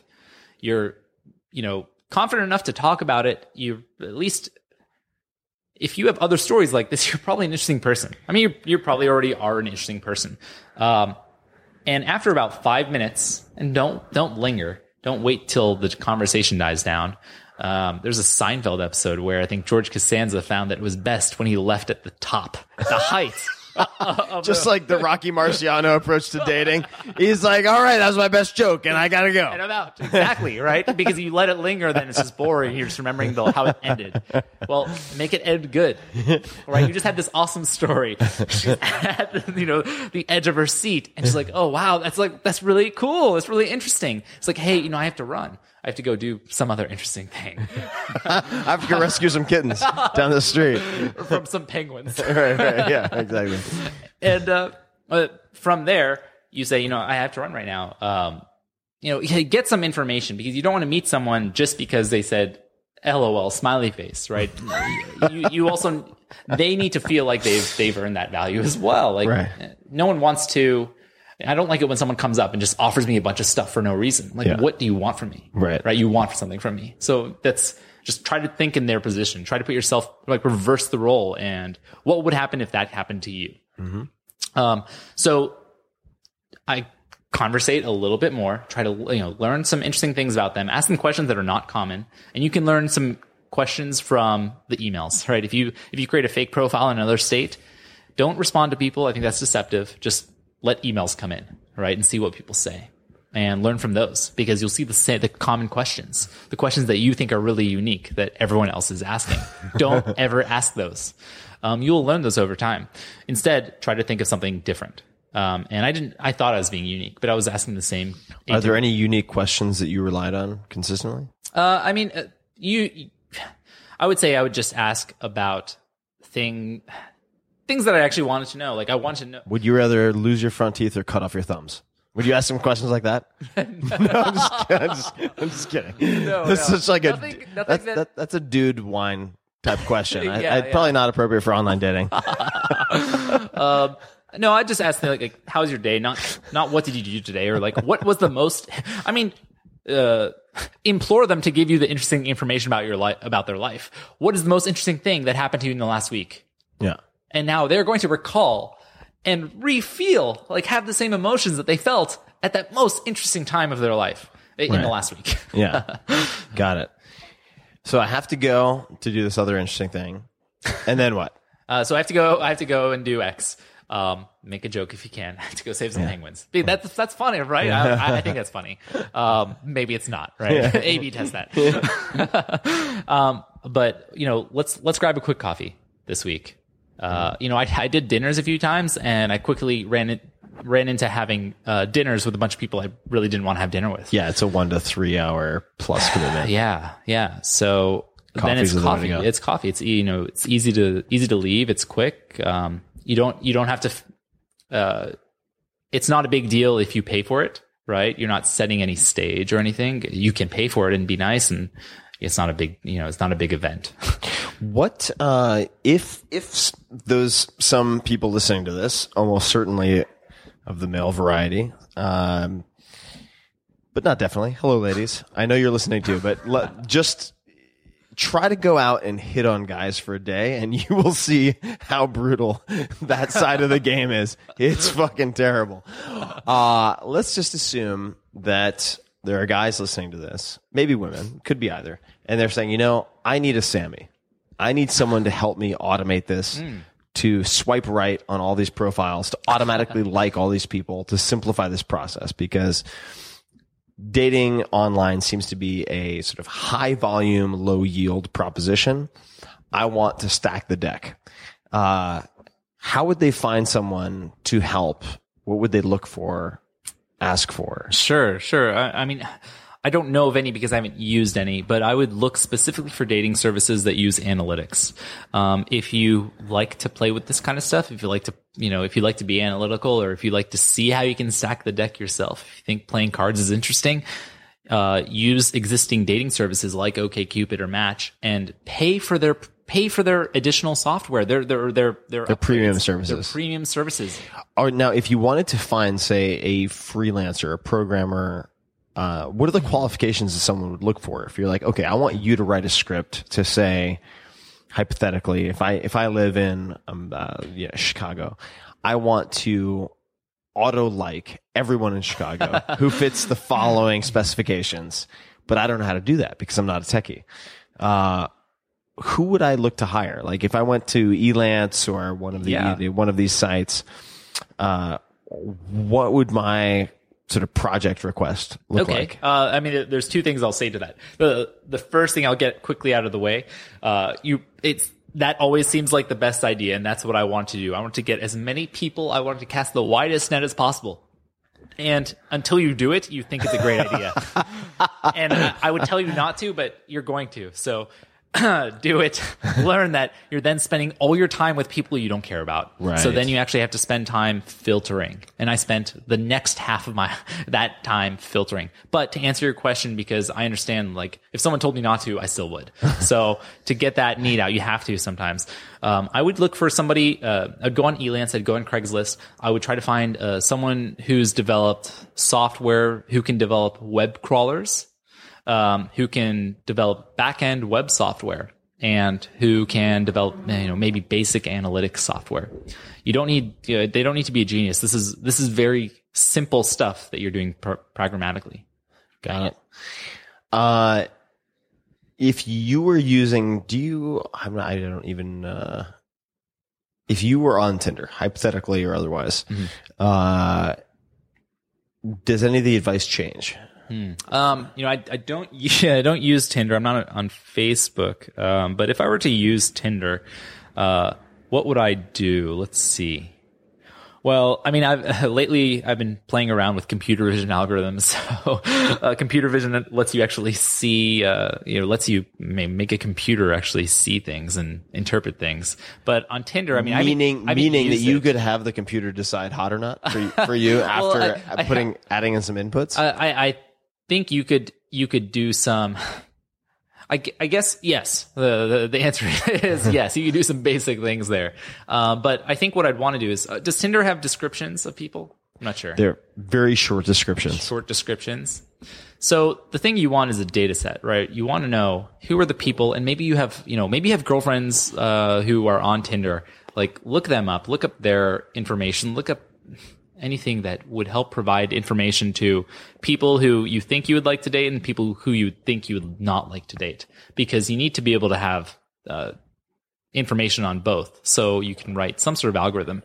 Um, because Tinder has such little information, I would say, you know, for a friend, I wrote actually a Tinder script that would essentially swipe until I saw that video. And that video was just, it was hilarious. So if you want to just swipe, you can use a record player and uh, one of those nubs, iPhone nubs, to swipe for you.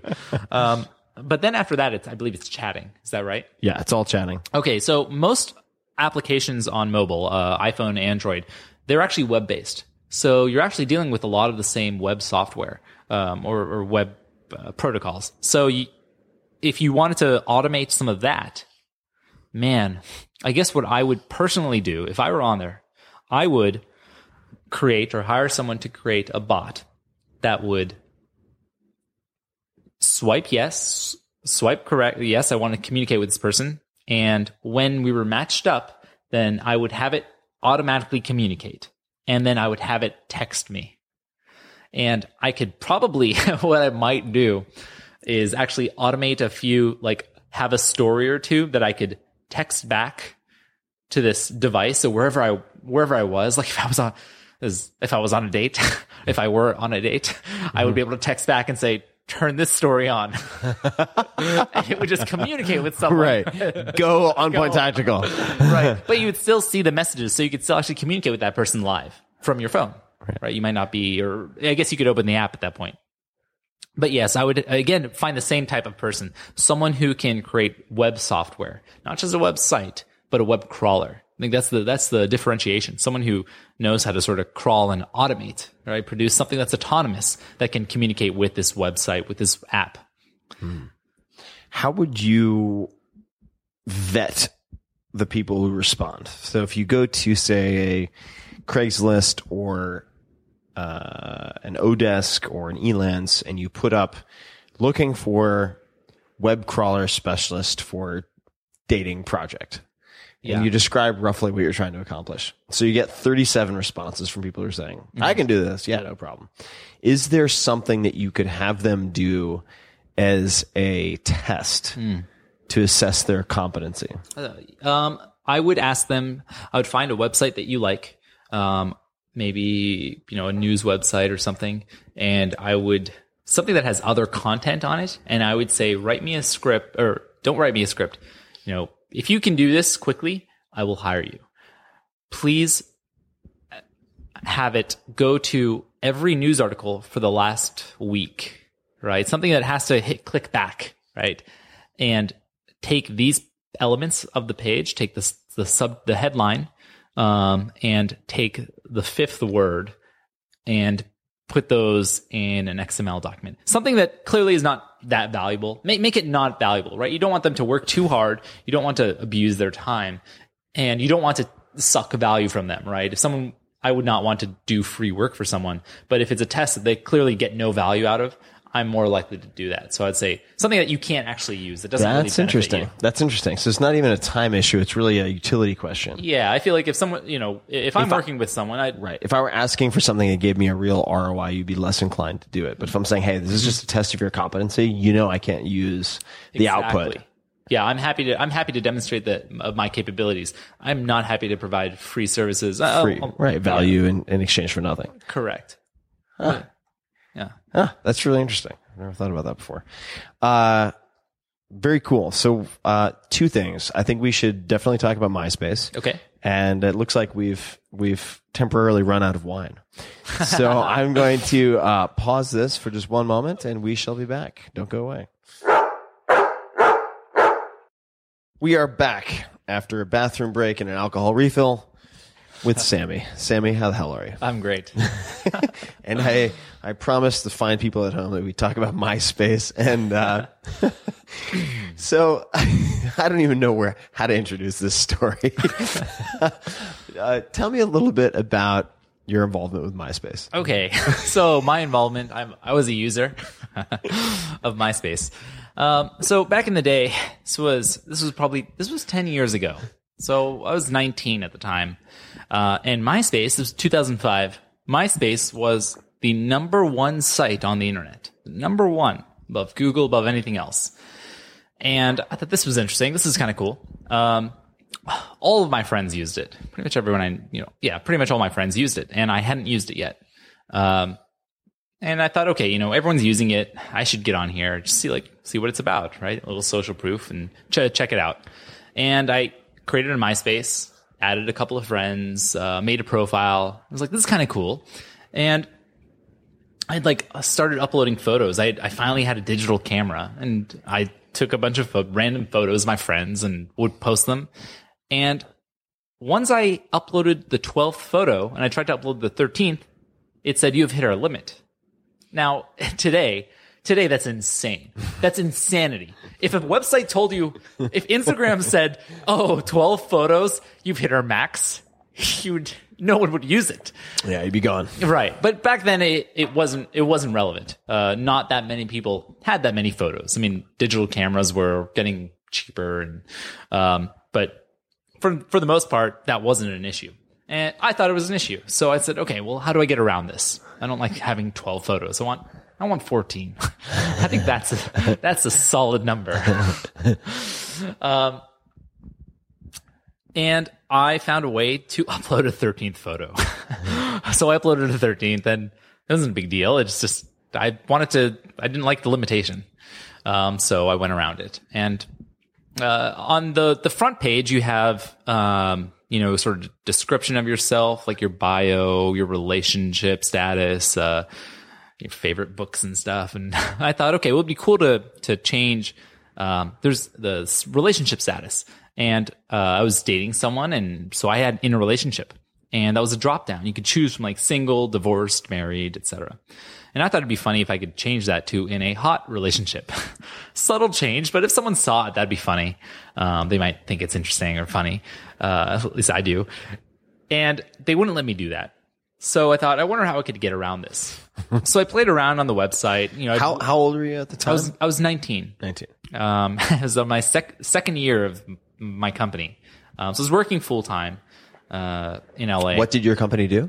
Uh, my company uh, did and still does uh, phone systems. So cloud-based, actually now it's cloud-based phone systems, but we started a voice over I P company uh, called Finality about, wow, eleven, twelve years ago now. It's like seven hundred internet years ago. That was so many internet years and cats ago. So you were nineteen. Yeah, I was nineteen. And I, I would work sort of night and day. So I'd actually, you know, go to work, go to the office, come back at night, and I'd play around in this MySpace site because that was the cool thing at the time. That was the hip thing. So I was messing around on the site, and I finally found a way that I could execute JavaScript. And JavaScript is a web coding language. And um, JavaScript allowed me to modify the page. So MySpace never allowed you to in- insert JavaScript, but I found a vulnerability within the MySpace filters and within web browsers that allowed me to inject JavaScript. And this allowed me to just modify the page more than you'd be able to. Um, unfortunately, MySpace gave a lot of uh, creative freedom uh, back then, so you could actually make the page look really ugly, but not do things like change the relationship status like I wanted. So once I figured out I could do this, I actually realized this this exploit I found is actually extremely powerful. I can actually do a lot more. I can make the user do virtually anything in the web browser uh, without their consent. I could, I could in fact steal their bank details. I have no interest in their bank details, but I could take their bank, you know, their bank details and have a bunch of people's bank information. So what I found was that whenever someone visited my profile, I could make it say in a hot relationship. And I was like, that's cool. What else can I do? And I played around further and further. And finally I realized, well, I can actually, since I can control their browser, I can make them add me as a friend. It's kind of funny. So if someone visits my profile and they're not yet my friend, they just add me. So that's, that's, you know, it's just cute. I'm just playing around on here. It's a social network. Um, and I thought, well, the next day I had like one new friend. I was like, well, that's not that cool. Like, what else can I do? And there's different, uh, there's different sections. For example, your favorite books, movies, T V, heroes. And I thought it'd be funny if I added something. Uh, and there was this hero section. Most people didn't use it, but some people did. And you could list your favorite heroes. So someone might have like, you know, Uh, Buddha and Tim Ferriss. Some people might not. I'm not sure. So I found a way that when someone would visit my profile, not only would they add me as a friend, but they would add me as a hero. And it wouldn't delete their existing heroes. So if their heroes said, you know, my mom, my dad, and my grandma. And Sammy. It would add. It would append to the end. My mom, my dad, and grandma. But most of all, Sammy is my hero. They would append that to their hero section. I thought that was kind of funny. I thought, you know, this would happen to a couple people, and, you know, I'd show off to my nerd friends, and yeah, we'd get a laugh, and that was that. And the next day, you know, I had so few friends on there that one person had hit it, and one person had this. I was like, man, how do I make this go a little faster? I just want to show a few friends, like, hey, I made ten people say this um, on their profile. So I thought, okay, well, if I can make someone add me as a friend, and I can make them add me as a hero, well, the code's on my profile. I could probably make them add the code to their profile. So, Tim, if you visit my profile, you would add me as a friend and add me as a hero, but you'd also add the code to your profile. If then someone visited your profile, they would add me as a friend, add me as a hero, and also the code would go onto their profile. So it became a worm. Uh, I believe that's like the technical definition of a worm or virus. And it's not a big Are deal. Are worms and viruses different? Ah, man, that's a good question. I, I'm not sure what the technical difference is. Um, I think usually when they're when they're referred to, at least online, that I see, you know, viruses or viri are usually referred to when they're kind of malicious and destructive, and worms are, they just spread really quickly and not necessarily... With malicious intent. Not necessarily with malicious intent, but... I guess there aren't too many too many things out there that spread without malicious intent. Not to interrupt, though. So, so all right. So you're like, hey, let me make this move a little faster. Yeah. So I made it move a little faster, and I figured, okay, in a month, maybe I'll have like fifty new friends and heroes, and someone will complain, right? Someone unintended will hit it and complain, and they'll MySpace will remove it. That sounds not like a big deal. And I put it up. I put this... this worm on my on my profile, and I woke up and thought I'd have like probably four new friends, um, and I had two hundred, and I said, "Oh shit!" And an hour later, I had another two hundred, and I said, "Oh no," because after eight hours, it was two hundred, but it was exponential. So it's at, at first I thought it was oh like going to be a thousand in, in a day after I saw the two hundred, but no, it's exponential. An hour later, I had another four hundred. An hour later, another eight hundred. These are people who have, A, add me as a friend, and then B, add Sammy's my hero to their profile. And then the worm spreads to them. And, you know, it it wasn't malicious, right? There was no malicious intent. It's clearly a prank gone wrong. Uh, And I didn't know what to do. So immediately I emailed MySpace anonymously. And I said, hey, something weird just happened to my profile. Someone just added me. Their name is Sammy. And it says Sammy is my hero. And I found this weird piece of code that's on my profile. And it seems to do this detailed explanation of exactly what this crazy big piece of code is doing. I'm no professional, but here's my, my this this slice of code appears to be doing the following seventeen things. If I took this, yeah, if I had to make an assumption about this obfuscated piece of worm, um, and I think you can fix it most easily and efficiently by doing this one simple change. This is what I'd suggest. One simple change to stop it in its tracks. I don't know if it ever got to anyone. I have no idea to this day. Um, an hour later went by. It doubled. And I figure at some point it's going to stop, right? At some point you're going to hit, you know, you're going to hit a, a maximum because there are only so many people on MySpace, right. right? You can't get it twice. You can't get the cold twice at the same time, right? So you're going to hit a max, and that's going to be that. So at about a thousand, I think it was going to max out. And I get to work, and it's two thousand, and I'm just refreshing, and I'm like, man, okay, I should at least de- delete my profile. I was like, man, I should delete the worm. So I immediately delete the worm, but like a cold, you might be cured, but you've spread it. It doesn't matter. All these other people now have it, and you can't stop that. Um, for a moment, I thought, okay, maybe I should like write another worm that then go transmits to all these people, and then deletes the first one. I thought, I shouldn't write two worms in like a twenty-four hour period. That's not, I don't think that's a good idea. Uh, so I just kind of waited around, and I, I did send that anonymous email. I tried to get it to stop. There's not, not much I could do at that point. Uh, I did wait, wait more, you know, jumped to two thousand and then four thousand and eight thousand. So now there's eight thousand people that says Sammy is my hero on their profile. And now I'm getting messages from people, because they're deleting me. They're like, uh, who's the Sammy guy who's on my profile? So they delete me, which when you delete a profile on MySpace, it immediately takes you back to your profile where the code is, which re-executes and re-adds me. They must have loved that. And that was an accident. Yeah. Yeah, so, but I mean, in software, you call it by, you know, a feature when you, when you have a nice accident like that. So you can't delete it really. And it's spreading further and further and further. And I don't know what to do. I'm just a nineteen-year-old kid trying to build some software at a VoIP company and voice over I P. And uh, it just kept going. And I decided, okay, I'm going to have... I called my girlfriend at the time. I said, hey, let's have a lunch. It's like, what's wrong? I was like, I just want to see you. So we had lunch, and I said, I, I don't know what's going to happen. But um, this worm thing... happened on MySpace, and it's been growing pretty quick. Um, and also, there's this company called Fox that had purchased MySpace maybe two months prior for over half a billion dollars. Um, so I don't know what's going to happen. I don't know if you know Mister Murdoch was very happy about this uh, in his brand new company. So I had lunch with my girlfriend. I went back to work, and now it's probably forty thousand people. forty thousand people infected with this. And I'm just like, MySpace, please stop. So I'm like, okay, at least let me delete my profile. So my just picture is gone. And I delete it. And it says, are you sure you want to delete your profile? I was like, yes. It's like, are you absolutely sure you cannot undo this? I was like, yes. It's like, okay, we are deleting your profile in twenty-four hours. And it's like, what?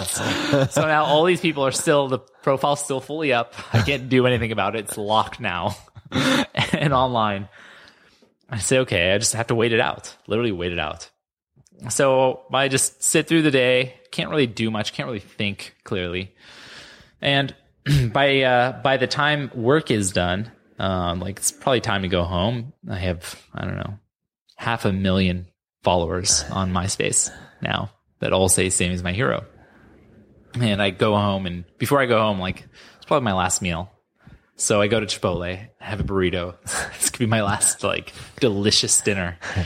And I drive home. And I drive home, I open the browser, nine hundred thousand. Mm-hmm. And I'm like, oh my God, I didn't even know there were this many people on MySpace. This is insane. At this point, uh, I refresh, and now I'm just purely interested in how quickly is it growing. So I'm now refreshing every second.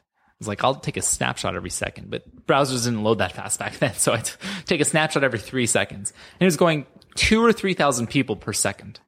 That fast. I mean, it was insanity. Uh, and it hit a million. I took a screenshot. Just say, okay, cool. Still scared. Don't know what to do. I have nothing to do. I, I mean, it, there's no way to stop this. I made a, you know, I made a horrible mistake. I created a monster. I've created a monster. Yes. Uh, and at about a million, you know, fifty thousand, I refresh my profile and it says, this profile has been taken down. And I say, hallelujah. It's gone. It's down. They took it down. Thank you. And uh, I was like, I wonder what happened to the profiles that also said Sammy's my hero. I wonder if they removed it. So I go to another profile. It says, this profile has been taken down temporarily. Uh-oh. Uh-oh. No. So I go to my space dot com. The site is down. The whole team here is here working on it. That's what it said. The t- number one website on the internet in two thousand five. And I felt bad. I felt I felt awful because A, I know what it's like to have a website, a company that's down. I know what that's like. It's awful. It's an awful feeling, an emotion that I would never want to put onto someone else. And I had done that inadvertently. Um, so immediately I'm like, I need to bring coffee and donuts to these people because they're in L A. I'm in L A. I'm like, maybe I shouldn't go there and just, maybe I shouldn't go there right now. um, I don't know if security is going to tackle me or what, but I can't. Uh, so I just sat around and a day went by and a week went by. And I thought, okay, I have, I have two options. Maybe I can, you know, Uh, I, I mean, I can talk about this or not. And I didn't really say much about it. And someone emailed me and said, hey, like, I saw this thing on MySpace. Is this, did you make this? And I couldn't really hide because, A, I wasn't trying to be anonymous. It was a prank that had gone horribly wrong. And uh, I said, sure. And I did a little interview. And I did an interview for a couple different web thing, you know, little websites. And someone was like, hey, you want to do an interview for our, for our site? And I was like, sure. Like, who's it for? And they're like, Wired. And I was like, oh, uh, I don't know. And I, I've heard of you guys. I've heard of you guys. Yeah. And it, I never heard from MySpace. Um, and a week went by and two weeks went by and someone asked, hey, you know, people are selling shirts that say Sammy's my hero.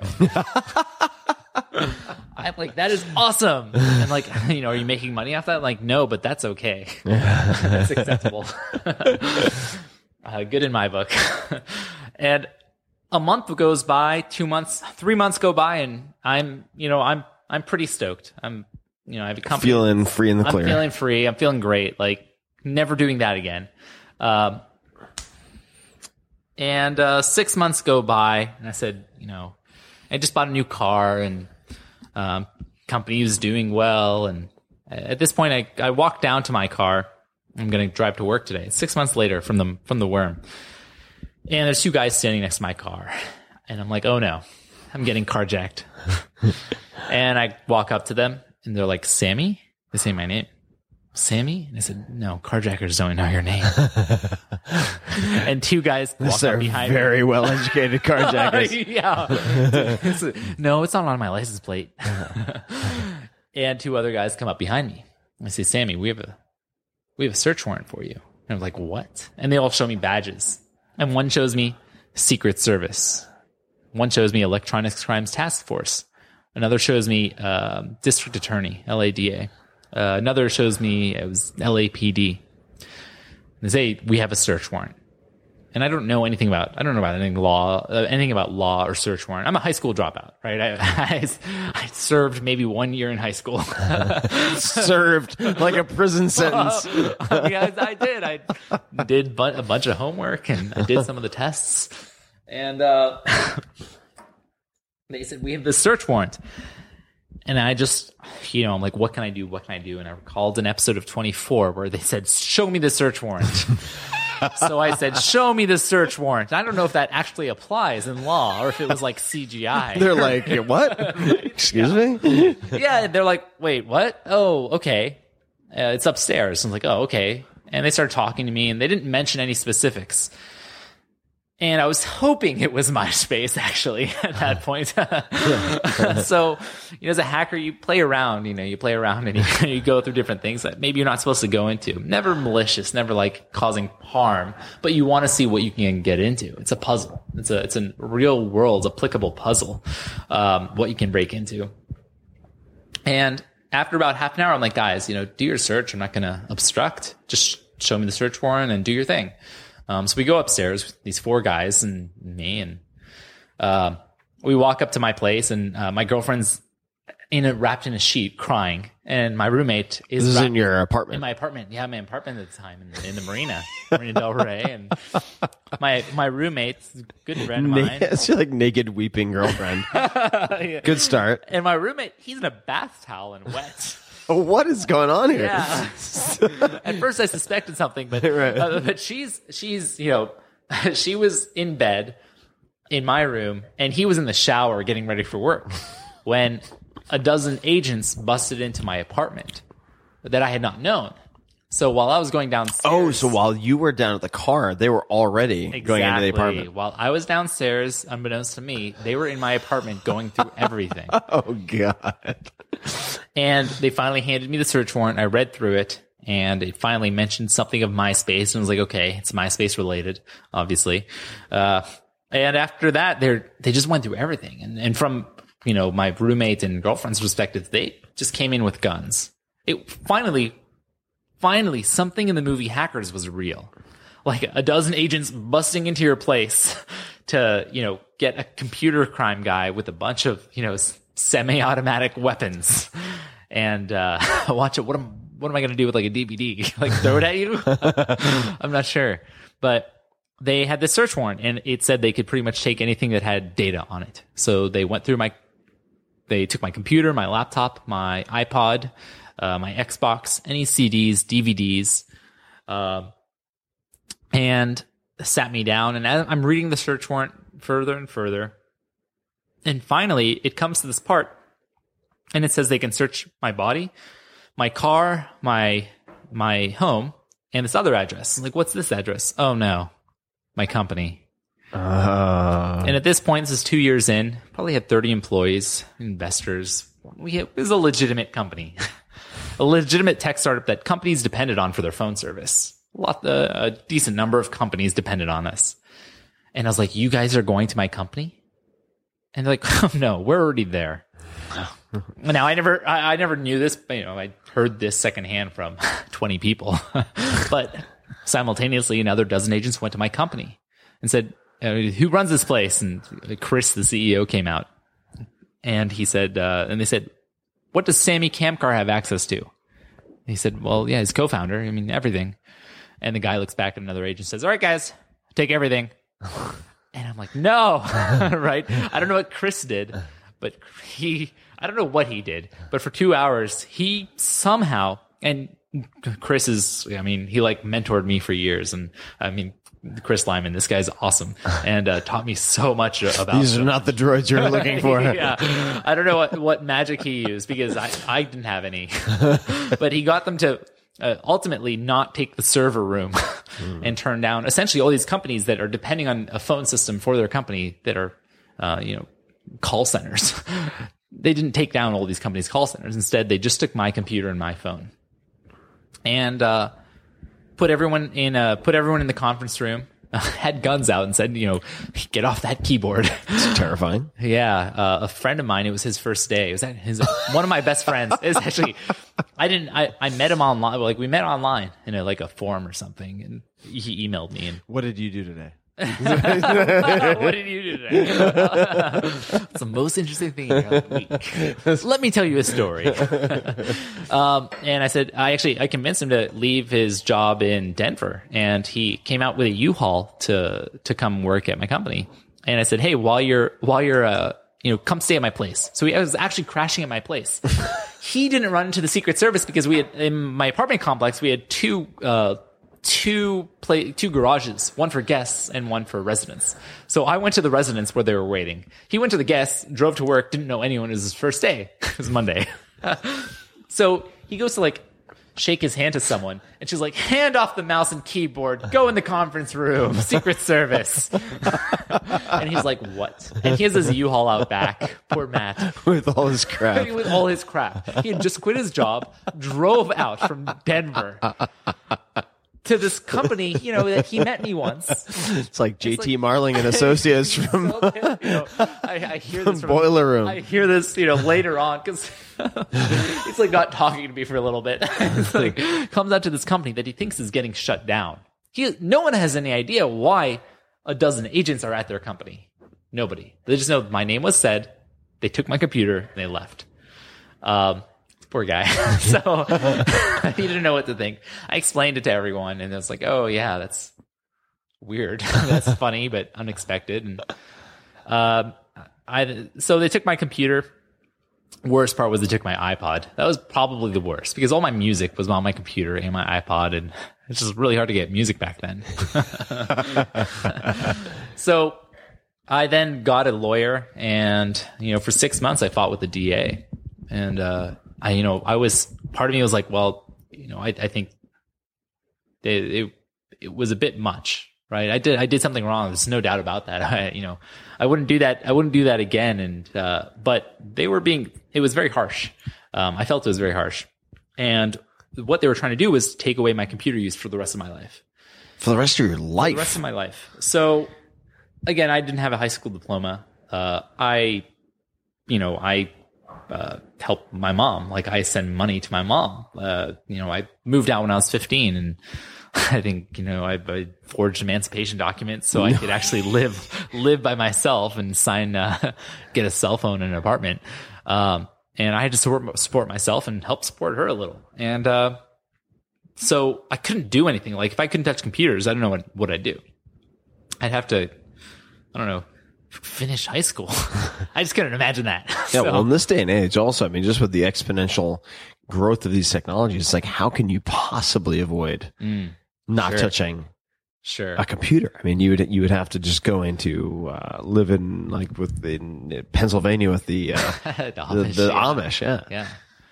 Um, so they tr- they were trying to take away your access to computers for the rest of your of your correct, natural life. Correct. Uh, I mean, at first it was like they were talking about prison and all these things. I don't know if they were scaring me or what, but um, ultimately, you know, I had a choice. I had to, I could like spend a lot of time and a lot more money fighting it. You know, I'd spent all my savings. I was nineteen to to fight this and get a good lawyer. And uh, ultimately, we were able to come to an arrangement, and that was an agreement where I would not be able to use computers for the rest of my life. However, I would go on prob- probation, and I would visit a probation officer, you know, once a week. And if I were on good behavior, I would be able to get that reduced. I'd get, be able to get it potentially even removed. And it was re- it was within reason. It was like if I don't commit any crimes or release any other worms, then I would be able to get that removed after a few years. I was like, okay, that's reasonable. I could focus on the my company right now. I had, at that point, it was bigger. It was another six months later, and I had a team, and I could communicate with my team every day. And I could actually work without necessarily using the internet and doing that much uh, on the internet and on, you know, computers, um, and just manage, right? And at that point, I kind of just managed. And I took an ag- that agreement. And after three years, uh, I went back to court, and I said, hey, my probation officer loves me. uh, I paid all my restitution. I've done my seven hundred twenty hours of community service, picking up trash. Uh, and uh, because of some, you know, they didn't document it properly. So I did another extra few hours. You're welcome. It's like eight hundred hours. Uncle Sam, that's yeah, on me. Like that one's on me. Hours later, I was like, wait, what? Oh, man. All this time, five a.m. every Saturday, you know. Means I didn't. Oh, it was awful. It was Oof. tough. So, you have to wear a, uh, an orange jumpsuit. I, I, yes, it was. I would, I would park. I would park my car, put on an orange jumpsuit at six a.m., and then walk to the waste refuse management facility. Um, I made friends with the guys who ran it though. They were actually pretty cool, and I would uh, because they liked me, they would let me go on the trash runs. where we would drive around Santa Monica. And that means we got to see the ocean a lot and drive, in, drive a dump truck, basically, picking up trash. Uh, you think I'd be able to like help more effectively. You know, I, I'd be happy to help in other ways, but... Uh, that was the task laid yeah. before you. Yeah. So you did your community service, your restitution. So after three years... I went back to court. I went back to court and uh, you know, I said, I'm a model... computer not touching citizen. And uh, I would love to get, get some of that access back. And, you know, we got everything removed and uh, I was able to touch computers again. Just kind of randomly one day, everything came back. I could touch computers. I wasn't a felon. I had no more probation. I had no more community service. Now, what was it like after three years in technological time to... get back up to speed? Mm. I was probably twenty-two or twenty-three at this point. And I was, I think it was really cool because I was very fortunate.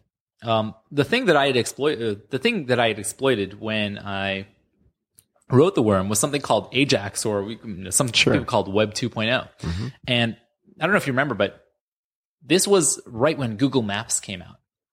Before we had MapQuest. And what would happen on MapQuest, you'd go somewhere, you'd make directions. And if you wanted to like zoom out, you'd click a button. And you, it would refresh the page. You had to click the plus or the minus. Exactly. Huge pain in the ass. And the page would refresh. And like if you wanted to go right, you couldn't scroll right. You'd hit a right arrow. What is Ajax? Asynchronous. Help me out here. Uh, no. I believe it's asynchronous JavaScript Java. A X. There we go. A X. Armani Exchange. Yeah, exactly. I believe that's Amex. R, RX. Sorry, that's American Express. Um, so, yeah. so, so were you able to catch up quickly after that? Well, so, so the... The, the worm that I wrote actually abused or used Ajax because I saw Google Maps came out and you could scroll your map. It was amazing. You could scroll. You didn't have to refresh the page every want, every time you want to go right. This was the coolest thing on, on the web at that point. Yeah, and for people uh, listening who may not be familiar with the term Ajax, and please correct me if I'm wrong. I've had plenty of wine, which leads to overconfidence in matters of my total incompetence. Uh, but Ajax would be, for instance, where you... you select from a drop-down an item, let's say if you're buying a domain name, and you're able to see that value change on the page without refreshing the page. Exactly. That would be a consumer experience of Ajax. Right, right. It used to be you, you have the refresh, you might hear the click right. whenever that information would get refreshed, and now you can just seamlessly get new information on your page, updating without you uh, changing pages, right? Without the whole thing refreshing. Uh, it was, that was beautiful. And I used that so that, because I could write The Worm in a way that it would refresh the page, but that's just annoying. I want it to happen in the background. The, the user shouldn't be bothered that there's a virus running on their computer. It should just happen, you know, seamlessly. It should be very comfortable. Correct. Infiltration. Yeah, you know, it shouldn't it shouldn't cause them harm or annoyance. And yeah. uh, man, that click's annoying. Uh, so that was Ajax. And by the time it came back to computers, uh, this was three years later, something had come out called... drumroll, the iPhone. Ah. Nothing had changed between then. I mean, for, for the most part, the biggest technologies to hit tech was Web two point oh. Two, three years later, iPhone. So I came back. I was standing in line at uh, the Grove waiting for the iPhone. So, so you really, you really... Uh... in a way, threaded the needle. I mean, you really, you you came, you exited and then re-entered the scene in such a way that you really didn't miss a lot of the major developments. Yeah, I, I wish I could say that was by design, but... Well, what is it? I, if I could be good or lucky, I'll take lucky. Right. Uh, but I will I, I will say this. Um, you know, before then, I was I was, you know, really introverted. I was an introverted nerd, and...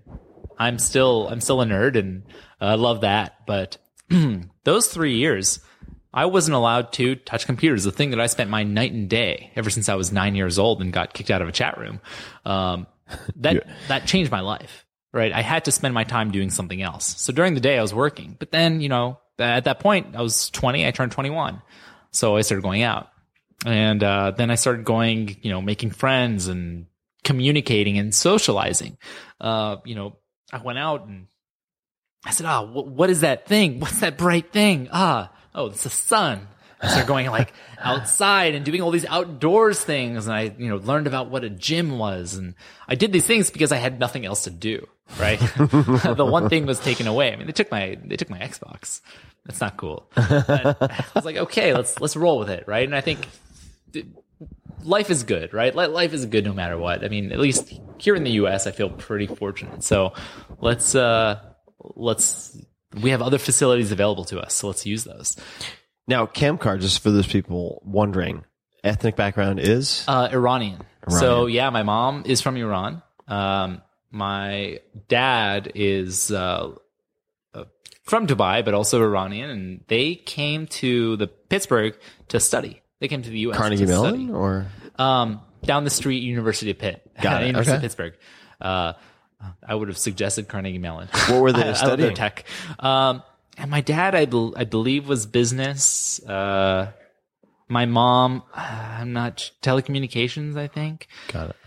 And.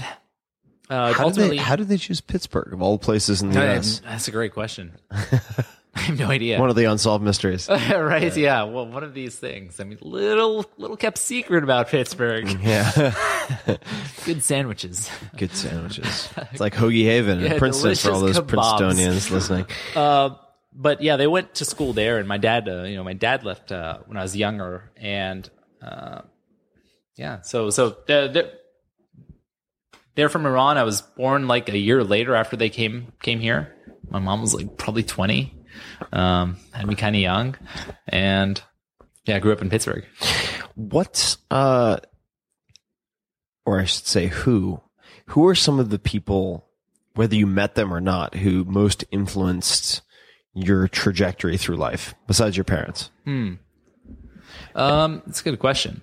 Uh, I would say you know it, it changes over time. Um, I mean, I, I love, there's so many people out there who've done so such amazing things, or even just have a really cool perspective of the world. So, uh, I try to, if I can, if I'm fortunate enough, I try to glean some information from people when I can. Um, I say it started when I really, you know, the, the available information on the internet, right? Just the internet itself. Um, I think it was Al Gore who created the internet. That's what I've heard. So, you know, so he did a great job. yeah. Yeah. He did a great He's job. He's tightened it up. I mean, I, I you know, I've, Every, everything I, I've, a lot of what I've accomplished or am learning is from the internet. So thanks to that. But if it were people, then I would say when I was young, when I was like fifteen or sixteen, I got my first contract on the internet. And um, just a friend of mine, someone I met online who had taught me about business. Um, when my mom told me. This is with the cheats, right? This is with the cheats. Cheat codes. Exactly. Yeah. So I was writing these Counter-Strike cheats, and someone said, "Hey, do you want a job?" And This guy, uh, this guy, Stan, he actually taught me a lot about business, because uh, then I needed a job. My mom lost her job, and she said, "Sammy, you need, you're not going to school. You're just playing games all day. You need to get a job and help pay rent um, if you're going to live here." And I said, "Okay." So uh, I, you know, I was trying to fill out applications at Starbucks and Ralph's, and um, someone emailed me named Stan and said, "Hey, I saw your cheat code. Uh, she started cheat software. Do you want to write software for my company? We're doing uh, some sort of game development stuff." It's like, absolutely. So I contracted with this guy and met him. He was awesome. And he, uh, at that point, I did a little contract for him, and then I was contracting for another company, and they wanted me to work full time. And my mom said, "Well, if you're going to work for a company full time, you know, take, you know, if I, I was like, "Mom, what do I do in the negotiation when they ask how much?" If they ask how much. And she's like, "Just say, you know, whatever you want," or just, or just say, you know, s- tell them this low number, and you know, if they say that's too much, just accept lower. And I had like lunch with Stan. He's like, "Oh, so you're going to tell them that you have a base expectation of seventy-five K, and you know, their offer that you have, that's their, that's uh, what they're offering, and that you're going to get, you know, the other offer has uh, you know, a five-year stock grant." Uh, with five thousand shares, and that's what you want. And you're and, like, I like Stan's advice. And, well, I'm like, I have no idea what you just said. And I'm, and that's all bullshit. And he's like, "So?" And I'm like, I don't have another offer. And I, I don't want to lie. I don't want to be deceptive. And I'll say that. That's like, you know, besides fake profiles on OkCupid, the other time it's okay to be deceptive is in, during an interview, because they're being deceptive to you probably. So during your uh, during your initial interview. Um, and so I, I went into this meeting as a fifteen-year-old kid, just repeating the lines because I had no idea what I was doing. You're just reading verbatim. Exactly. Oh, the other offer has a five-year stock grant. Exactly. Exactly. What yeah. say you? Yeah. It had a six-month cliff and a five-year ve- vesting period. That's like, I don't know what word salad. Anything. Hopefully that compels you to give me more money. I don't know what a stock was. And uh, I, I thought in my head, well, the only reason I, I followed his advice was because he was a very smart and logical guy. I really respected him because of that. Um, and everything he had told me and uh, taught me, I mean, he was pretty much always correct about things. And I'm also okay with taking risks. I'm that's acceptable. Like, there's always another way to do something. Um, so I followed his advice, and I walked, you know, and actually I went down for this meeting, and they said, hey, uh, they had lunch with me, and I took the Amtrak to go see them in San Diego, this company that I'd been working with remotely. They never met me. And I went, took the Amtrak down, and it's really like hoping I got this job. We had dinner. It was really friendly and just kind of casual. And that was that. I was like, guy, and I felt like it was weird. It's like a slap in the face. Like, we never talked about the job. We never talked about, like, am I getting this job? Are you guys going to hire me? I really could use a job. And I said, so guys, did you want to talk about, like, I don't know, salary? And I was really timid. Um, another reason that not having a computer was awesome, because I was forced to talk to people. So they're like, sure, let's talk. And they're like, what would you like? Like, and I just repeated verbatim what he told me, what he taught me. And it was, you know, I have a, you know, well, my base expectation is seventy-five K. I have another offer for that at another company in L A. Uh, it would be better in L A because that comp- I, I already live there. In my head, I'm like, please let me leave L A. Like, not let L A. I love L A, but please let me move out of my mom's place and get my own place. If I'm making seventy-five K, I can afford a place. um, and, and handle my mom's place, right? And cover her. So, and uh, I have this, you know, stock grant, whatever, blah, blah, blah, word garble. And they looked at each other and said, okay. And I was flabbergasted. And So, so what he, I mean, he taught me a ton in my early years, right? That was my first time in a real job, a full-time job. He got me, he got me a forty K a year raise. Uh, now this is Stan, who had hired you based on your cheat codes. Correct. Yeah. So he became a mentor, and then for the next job, he was it, it, for it was for that job. He was my mentor. Like, he lived in San Diego, so I hung out with him all the time. He was older. He's probably so thirties. He was helping you negotiate against his own company or against. Uh, different... No, I was contracting for him. I had written yeah. some software for him. That was that. Like, he right. didn't need a lot, so I helped him.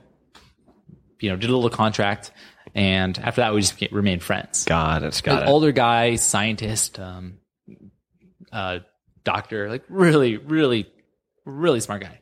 Hmm. Uh. When you think of the word uh, successful, who's the first person who comes to mind for you? Hmm. Successful. Mm-hmm. Okay. Uh, there's a lot of successful people. I mean, I guess it depends how you interpret success. Well, that's um, that's up to you. Yeah, yeah. I mean, I mean, I'd say uh, lately it's like a lot of it's just how how can you remain happy, right? What can you do to actually increase your net happiness while reducing uh, the the negative the the negatives in your life? And without hurting people. I think that's that's kind of like, I, I don't have many morals or ethics. I have like one p- pretty strict rule, which is don't intentionally hurt someone. Is that ahimsa? Is that what they call it? I, think I think that's do no harm. It's also the Hippocratic Oath, but yeah. Oh, no, no. Do no harm intentionally. Right, right. Got it, got it. Good, yeah. Do no there's harm like, intentionally. There's like a trail of, of fire, a scorched earth behind me. But I'm just, you know, as long as it's not intentional. Right. Right. No deliberate harm. It's not you, it's me. So who... Uh... Oh, man. I mean, there, there are people who, like, I think respect, and uh, I, I try to... Everyone, I think everyone I meet has someone to teach me, has something to teach me. Um, I think Richard Branson is really cool just because it's like every time I, I read about him or learn a little bit about him, he's like having fun and has, you know, he's on an island or on a ship or like racing across the ocean. I mean, he's doing awesome things. Um, he's having fun. He's not necessarily defining success or doing things based off what is expected of you, right? He's uh, he's doing, I think, what he wants. And that's what I really like. I want to, you know, that's who I want to do things that I want um, and, and have fun and really enjoy my life um, and hope. You know, maybe I can contribute in some ways, but... Who are uh, who are some of the people who had the biggest influence on your worldview besides Stan? S- let's just say after Stan. Is there anyone who's had a... on my worldview? Yeah, or just way of thinking about life. Mm-hmm. Are there other people? Let, well, let's let's take it even more granular. Uh, In the world of, and this is a term that's become, unfortunately, very overused, but in the world of hackers, right? People mm-hmm. who are finding non-obvious solutions sure. to problems. Uh, is there anyone who had a, a particularly large influence on you? Uh, in the in the world of hackers, I mean, Kevin Mitnick was kind of the, the biggest well-known hacker. Sure. Uh, so I've always followed him. The Art of Deception. Uh, yeah. So business I, card made of lockpicks. So amazing. Uh, but if I had to, if I had to give specific people that I think are are awesome, uh, have been doing awesome things. Um, Pablo Pablo Holman is one guy. Um, he's part of this uh, uh group called the Shmoo Group. And when I went the to what group? Shmoo. Shmoo. S H M O O. Right. Shmoo Group. And I found out about them when I was like, when I was a kid and when I moved to L A when I was thirteen. Um, I What was his name again? Uh, Pablos. P A B L O S. Okay. Pablos Holman. Um, I feel like I went to an event maybe, where he spoke and, and he had a device that he waved across the front row of the crowd and captured all of their credit card information that in their sounds, wallets. That sounds like Pablo's. So this guy is awesome. I mean, he's uh, he's down to earth, right? Sociable. Um, these are elements that a lot of hackers lack, right? And I really like that. I, I like the ability to, you know, sit down and sit down in front of like numbers and just unattractive code, and also be able to communicate with people and actually have a real relationship with people and, and, and socialize more. Another reason I love being away from computers for three years, right? It, it forced me to socialize. And if I didn't have that, you know, this conversation would be very different. um, so I, I really like Pablo's just because when I learned about the Shmoo Group, I was fourteen years old, and I was at, it was the first time at my favorite, uh, Uh, at a conference called DEF CON, one of the biggest hacker conferences in the world. It's in Vegas every year. And they had this robot that would drive around, and it had it was two big wheels and a screen. And all it did was show you your passwords. Oh, God. So it would drive up to you wirelessly, and it would just be like, this is your password. And you're like, what? If you had a phone or you're on your laptop, it would just sniff passwords in the air and show you. That's terrifying. I thought it was beautiful. Uh, beautiful and terrifying. Yes. Like so many things in life. So, uh, you know, he's definitely a, a guy. And, and also... Dan Kaminsky is another really, really smart, really... Uh, I know that name for some reason. He, Why do I know that name? Some really, uh, he's found some huge vulnerabilities in the internet. So if you've heard of the internet, and uh, he, he had something called the Kaminsky bug a few years ago where he found um, a way that he could essentially control any domain name. If he wanted google dot com to point to his website, he could. Um, that seems and he helped reasonably powerful. Yeah, very powerful. And he, and he you know, he... He made a huge effort to resolve it very quickly and, and effectively. Um, so I think you know, he's been someone I've watched at DEF CON ever since I was fourteen years old. And uh, how so, many people attend DEF CON each I mean, year? Now it's over. It's over ten thousand. It's probably like fifteen thousand wow. per year.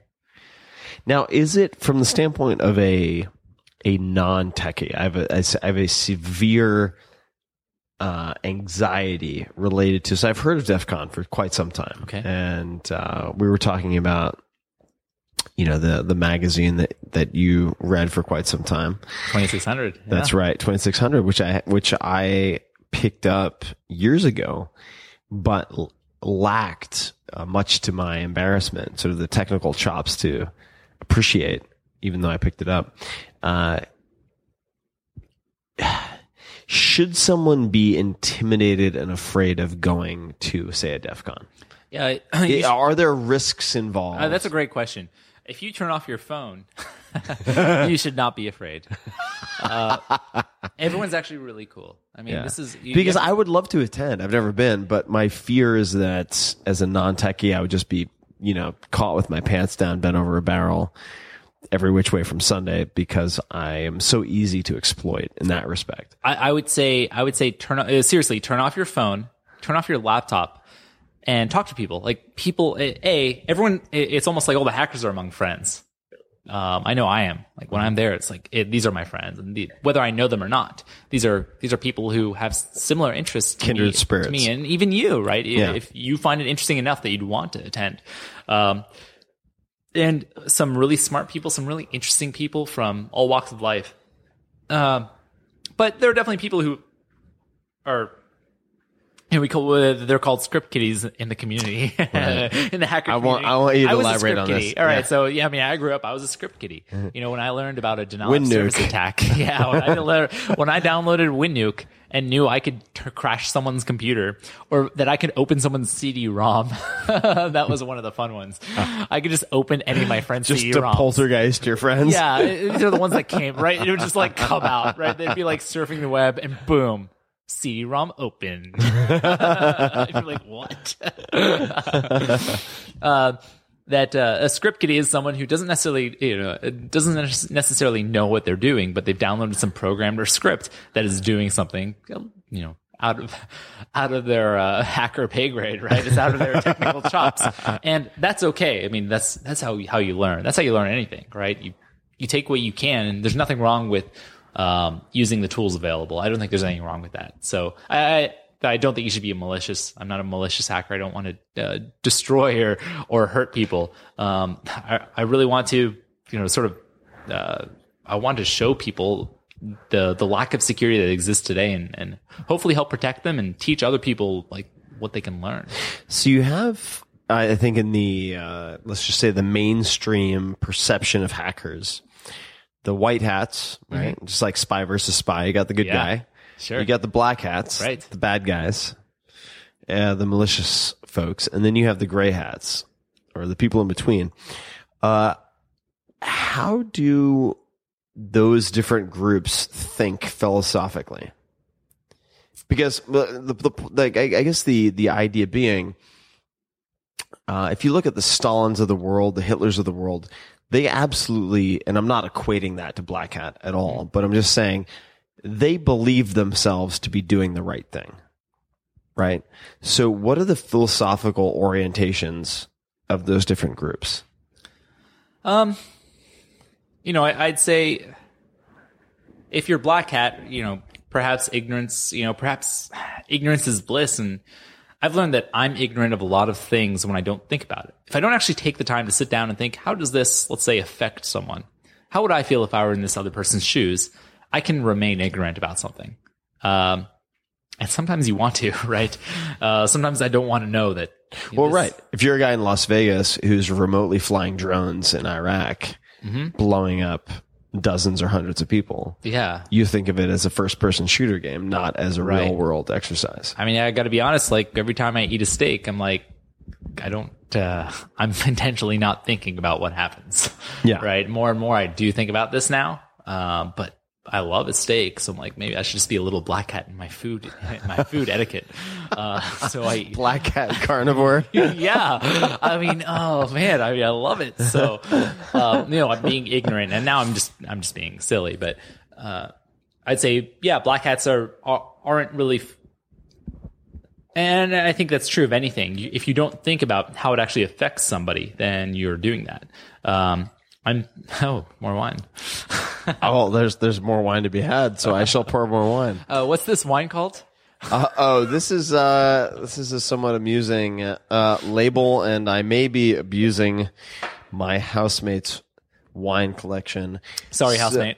So, sorry, housemate. So there's a, a very trippy tattooed chick on a what appears to be a motorcycle on the label, and the brand is F U C K I F Y O U S E E K A Y, which spells, of course, F U C K I E, fuck, which is such a delectable, flexible curse word in the English language. Uh, for those interested, there is a book called English as a Second Fucking Language, all about the use of the word fuck, which is really, really fascinating. But I digress. And we've killed our second bottle. Can't wait to read the spark notes on that. Well done. Good work, Sammy. Good work, Tim. Uh, so we were talking about uh, black hats, steaks. Uh, Another thing. Were you, were you ever a black hat? Oh, man. I mean, uh, you know, I guess m- people might see black hat differently. I think if you're trying to sort of... A lot of black hats, typically what they're doing is they're hacking for financial gain. Um, mm-hmm. I've never hacked for financial gain, uh, except for all the jobs I've gotten for hacking, uh, but not hacking maliciously.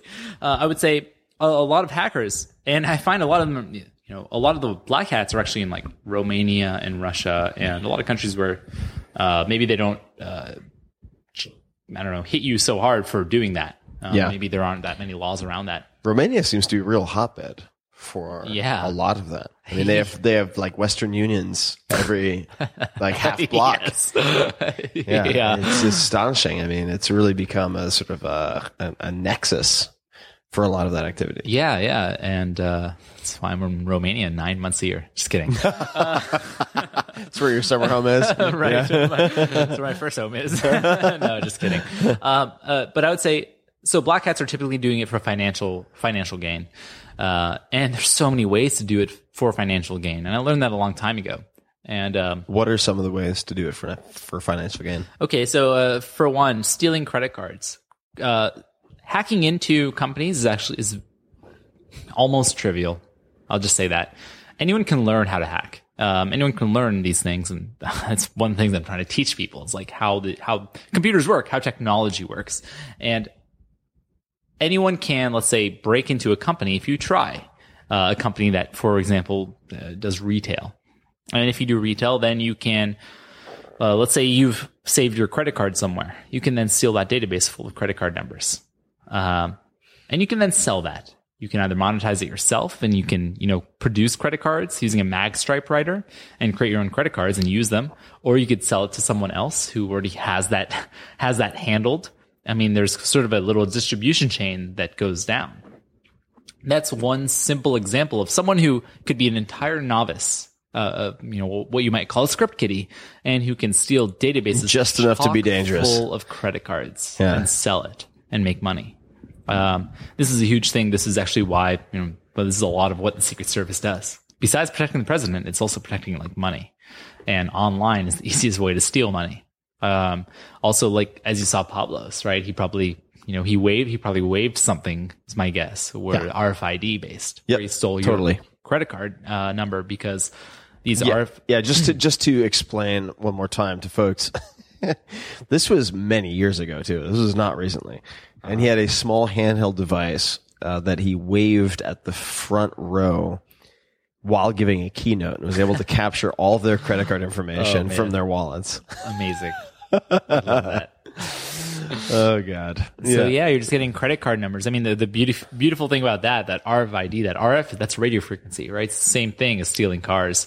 Um, you can just walk through Times Square and just steal numbers without ever touching a person. It's insane. So you can then sell those, right? There's a black market. There's a market. that. that Where does someone go to sell credit cards? Uh, well, I can give you a list of sites. No, just uh, there, there's a lot of, there's forums, it's yeah. typically fri- private forums. There's also government, you know, governments uh, definitely in those forums as well.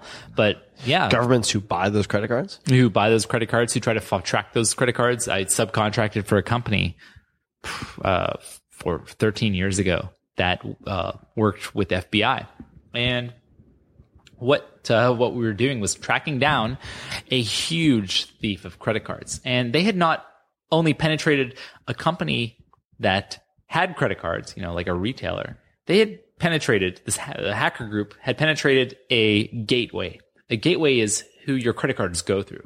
To oh, today, sure. it would be like a Stripe or a PayPal or an authorized dot net. Exactly. Mm-hmm. Um, so it's a credit card processor. It's the people who get all the credit cards from all the money, you know, all the companies online, and they had penetrated one of those servers. And we had found this. Uh, the F B I told us, and we investigated, and we had a little bit of authorization to hack these Romanian servers. Surprise, surprise. So uh, essentially, mulțumesc. Yeah. yeah. yeah. yeah. So I, I, I essentially ce faci? Being there, I've spent a little bit of time around the Romanians. Oh, nice. Yeah, they're fun, fun group. Talk. Uh, so they would, uh, and I, you know, essentially the, our job was to track them and find them, and um, we did. After I found this one of the hackers and found their chat room and chatted with them and became friends, and they'd send me pictures, and I saw this guy's new Viper in his in his garage, brand new Viper, cash. Oh wow, nice. Romanian cash. Power move. Yeah. That's like New Jack City style in Romania. Yeah. And uh, that's how we found them. And um, I mean, the crazy thing is so many things are hacked on a daily basis and we just don't know. And a lot of the times, you know, the companies are required to tell their users. Not everyone tells you that you got hacked, right? We hear about hacks all the time now. And it's uh, unfortunate, but so many companies are being hacked and don't know it. What do you think of using services like a one password or LastPass or whatnot to um, try to improve your security with passwords? Yeah, that, that's a that's a tough question for me, um, just because I'm unsure how I feel about them. Um, I don't, I personally don't subscribe to them, just for the fact that they are, seem like a big target, right?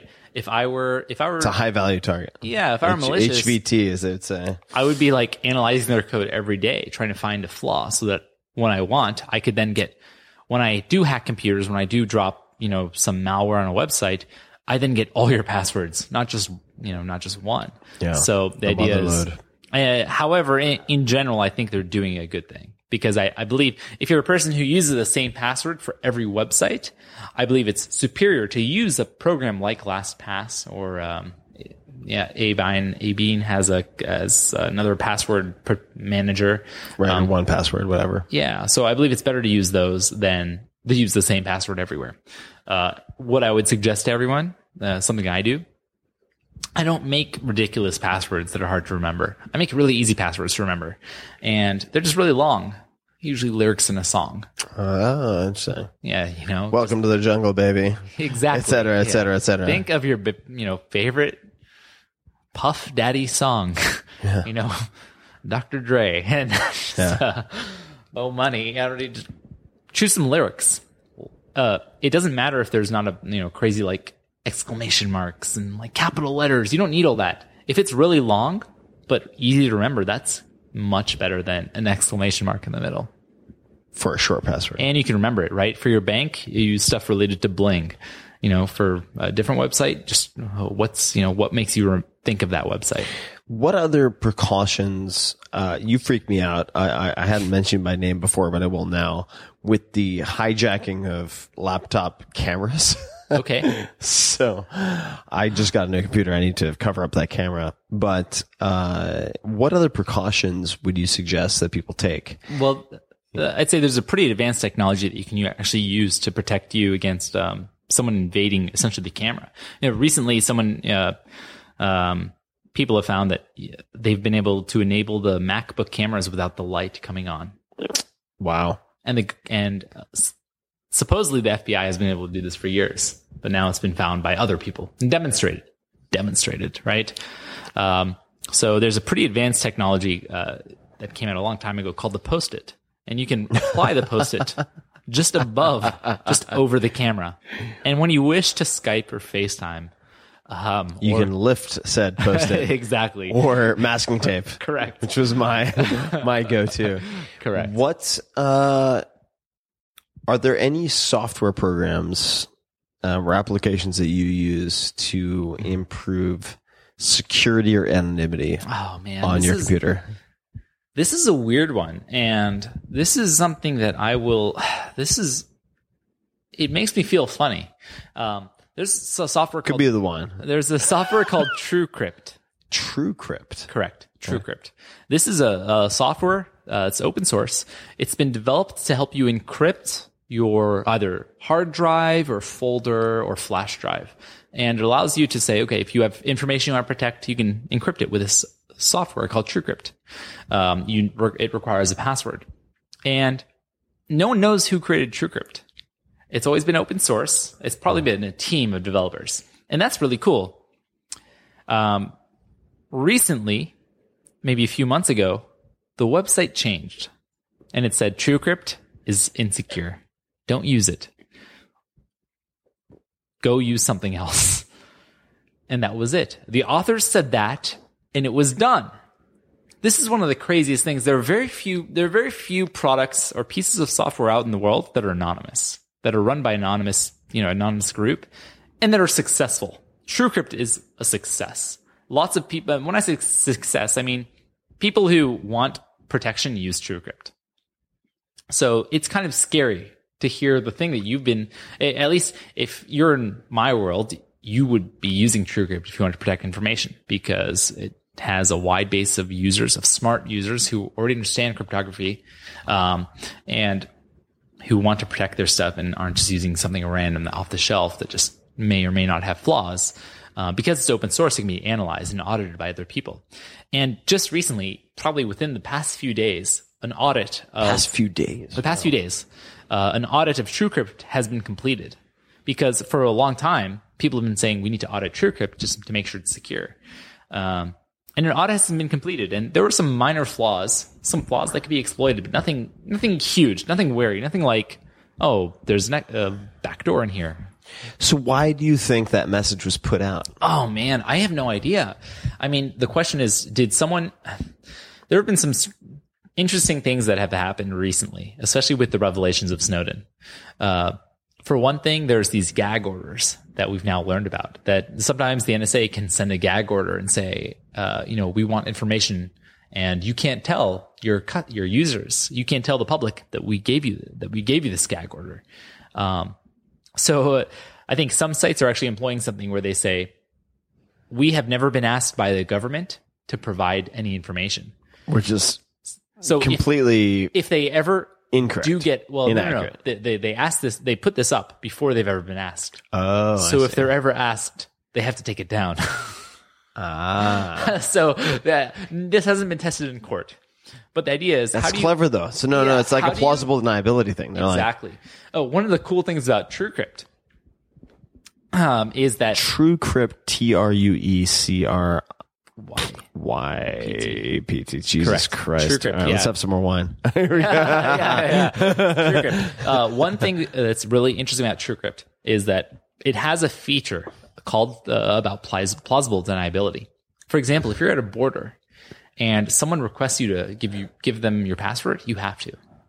At border crossings, you you have no. I mean, they have full jurisdiction. They can do whatever they want. Um.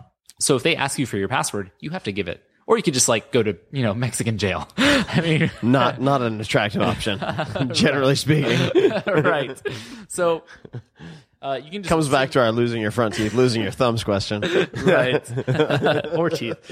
Uh, so if there's an interesting feature with TrueCrypt where you can apply two passwords to a hidden drive, or I'm sorry, not a hidden drive, an encrypted drive. So let's say you have an encrypted folder. It has a password that unlocks it. And if you go to the border and they say, give us your password, you have to give it up. And now those files are for them to use as they please. Uh, TrueCrypt has a feature where you can use two passwords. And it decrypts the same drive with two different passwords. So one is a decoy? One is a, essentially a, a decoy. And the beautiful part about the way it works is that the data is all randomized when it's encrypted. There's no way to prove that you're using the secondary password. It's impossible to prove. Today, it's impossible. We don't, we know of no possible way today uh, with the existing technology to show that there is one or two passwords used. Most people only use one. Most people only need one because they don't care if they don't care if the government gets this information. They're protecting corporate secrets, for example, or they're protecting, you know, private pictures or whatever. Um, some people do care. And if they do care, they can use this additional feature where it uses essentially the same encrypted method. And when you give up a password, there's no way to prove whether there's a secondary password in use or not. Um, so that's a really cool feature, I think. And I think plausible deniability is really interesting. It's a really interesting thing to play with. Super interesting. I know guys who, uh, these are C E Os of companies who go to China and they will always bring a effectively blank netbook with them to China, because they assume whenever they Smart. check into a half-decent hotel in China that their data is immediately being downloaded yeah. from their computers. Absolutely. Uh, and uh, man, having spent some time in China, that would not surprise me in the least. Oh, absolutely. Yeah. I mean, just recently, uh, I mean, literally in the past few days as well, Uh, Google, uh, China's uh, certificate agency, the, the people who encrypt all the web traffic in China, gave out a fake certificate for Google dot com so that they could essentially, oh, well, they claim that it was an accident. Who knows? But essentially, if you're if you're using them, if you're in China and you go to a Google dot com domain or like Gmail, for example, that you believe is encrypted, they can decrypt everything. Oh, Jesus Christ. They can read your email, for example. That is a uh, a very literal example of those of you who speak Chinese. That is, zhou hou man. Zhou hou man is is taking the back door, which is an ex- which is an expression used typically to refer to, say, you know, bribing officials or something like that, doing something very unofficial that gets official results, but. Uh, Accident. right, Come on. Right. yeah. So, so uh, it, I'll say when it comes to tools, if you're looking for more tools, I keep a private. Uh, it's just my personal list of what I'm using today, and it's if you want to see it, it's sammy dot p l slash tools. This is a rad list. I've I've looked at this before, guys. So yeah. you, sh- you should check just, it out. It's just a Google Doc. I keep it. Uh, I don't. I usually just send it to my friends, but uh, if people are interested in t- what I'm using today, this is my updated list of what the software I run. Pretty much. Cool. Sammy dot p l slash forward tools. slash tools. Yeah. All right, cool. I'll link to that as well. Uh, do, uh, do you read much? Do you read books? It, I don't. Um, I, I was about to say I, I used to. No, I never did. Uh, uh, uh, no, I, I've read, I've read, I read here and there. Um, and it, I'm I, pretty much what I do is like, I'll read a few pages, and I love Amazon because they let you read a few pages. And if I'm, you know, if I feel and you know addicted, and sometimes I do, then I keep reading and what, I buy it. What are the last books that have caught your attention that way? Mm, caught my attention. Um, Where are books that come to mind that have okay, stuck oh, with you? Okay, I mean, lately I've been like into mechanical engineering, so I've been re- reading mechanical engineering books. But I'd say things that like have affected me um, and changed changed me that I think are really cool. Um, I would say one book is called Influence by Robert Cialdini. Yeah, definitely. Uh, I learned that about, uh, I believe it was Stan who told me about that. And uh, when I was sixteen and I read that, I mean, this was came, this came out before I was born. It was in the early eighties. Um, Jesus Christ. Wait, when were you born again? eighty-five. Good God. Youngin'. Little sea monkey pup. Continue. Sorry. sure, sure. Um, so, influence. I had my age come crashing down upon me. Please, please, con- please continue. like, uh, so, child, uh, influence. Uh, it's a book about influence and, and how humans can be influenced and persuaded to do things. I mean, I don't know what I don't recall whether it's a book for salespeople or for like manipulating people or how to protect yourself. It's a little bit of, of all of it, actually. Um, and I love it because it was a very systematic and analytical approach to the most common ways that human beings have been known to be influenced and persuaded to do something. You could use it for sales. You could use it to uh, attract people. You could use it for, I mean, these are life skills. I, I believe these are life skills. Definitely. Scarcity. Absolutely. The time restrictions. Sure. Social proof. I have to run to save some penguins, but. right, right. yeah. Yeah, these are these are common principles, and uh, that's likability too, right? To save some penguins, like yeah, likability. So, the, I mean, the, those like those shaped me. I mean, it, to to understand how I could, and, and it's not influence people in a negative way. I mean, it can be used that way, but it's how how can I socialize with the humans around me, and how can I like befriend people, and how can I, um, you know. How can I use reciprocity to to have people in my life who I like and respect and appreciate? And I want them to respect me back, right? I want them to appreciate me. So how can I use these tactics and methods appropriately to do that? What, uh, when you need to be in the zone for coding or anything else, what music do you listen to Ooh. these days? Okay, cool. That's a great question. I love, love music. Mm-hmm. Um, I go to, I listen to a, a blog, AudioMolly, uh, audio molly dot com. AudioMolly. audio molly dot com. That's an amazing not, name. Yeah, not that name. We can take that a lot of directions, but that's an amazing yeah, name. It's a, it's a E D M, so it's a, a lot of electronic dance music, and um, they have uh, just sort of like the, it's the latest stuff, but it's not, it's not poppy. It's, man, I mean, I don't care if it's poppy or not. It's just, if it's really good, then I really like it. So I'd say lately I've listened to a lot of electronic music. So, uh, I know you've had, man, you had someone from the Glitch Mob on. Yeah, Beretta, Justin, great guy. Oh, man, I love the Glitch Mob. Yeah, they're the great. Glitch Mob, I mean, they came out with an album maybe a year ago or two years ago, and they're one of my favorites. So I would say that kind of music, um, uh, like the Glitch Mob. I mean, Infected Mushroom. Uh, oh, Infected Mushroom. Yeah. Another. What is this? Side Audio tracks. Molly, Infected Audio Molly, Mushroom. uh, I mean, they're, they're, they're, they're uh, those guys are, are amazing. They they play every year. I've at never Avalon. heard them. Uh, yeah. they're, they they play every year at Avalon, and they're always in kind of the latest technology. And they use um like they have these massive. Uh, most D Js, they just hit. You know, some people say they hit play, some people say they scratch, whatever. These guys have these massive, like, forty-two inch plexiglass screens in front of them that you, as the audience, can see. You can see what they're doing. They're plexiglass with projection of what they're doing on top. Oh, that's cool. It's so very Minority Report. Oh, so Minority Report. It's yeah, it's this uh, device called the emulator that they're using, and they're tapping so everyone can see what they're doing. They're on the stage live, right, DJing. And uh, it's like so futuristic. It is exactly Minority Minority Report, you know, in E D M. So uh, electronic music is what I listen to a lot. What was it? Infected Mushroom? Infected Mushroom. They, they've been around for many, many years. An, an Israeli duo. Yeah. This is Israelis. So, yeah, yeah. So proactive. And, and they, they're always keeping up to date with sound. And uh, I think they they appreciate quality in their work. Like, I really like that. Very cool. Um, I'll ask you a question I haven't asked in a while. Uh, if you had to conjure a face and a name to correlate to punchable. What, punchable? Punchable. Yeah. Okay, punchable. What, what, what comes to mind? Oh, I don't I don't know. I don't I don't usually want to punch people. It could, um, could be a conceptual punchable oh, man. foe of some type. Tim? Tim? That's a fair no, answer. No, no, no. People you. want to punch like, me, too. Asking? I don't want to punch you. I don't really want to punch people. Uh, shake. You want to shake him really hard. Shake. Chris Rock style, yeah. You don't oh, want to punch him. You just okay, want to shake okay, him. Okay, okay, okay, okay. I got I got one.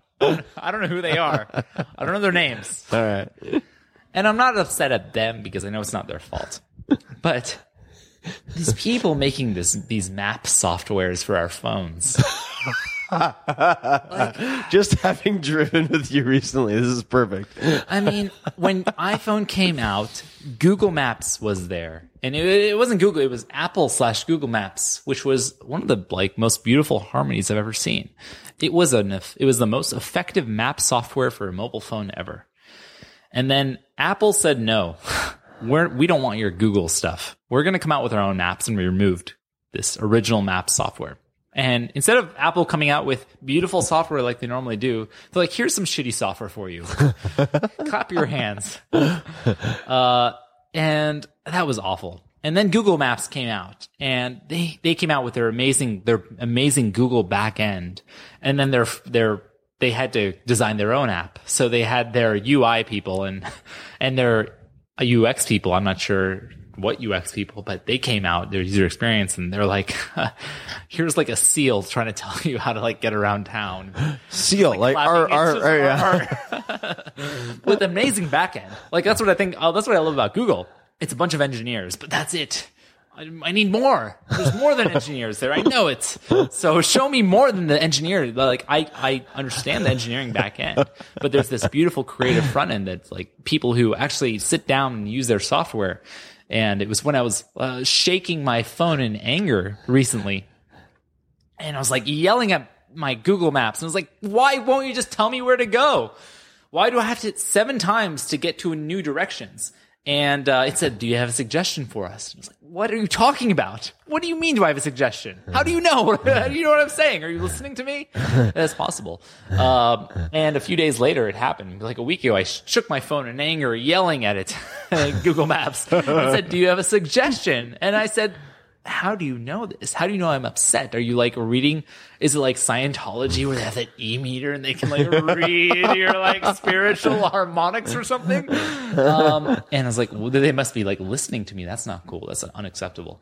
Uh, and then I shook the phone and it did it again. I was like, oh wow, someone was someone at Google based. was exactly yeah. someone at Google was pissed off enough that they're like, oh yeah, I shake my my phone when I use Google Maps all the time. We should implement this.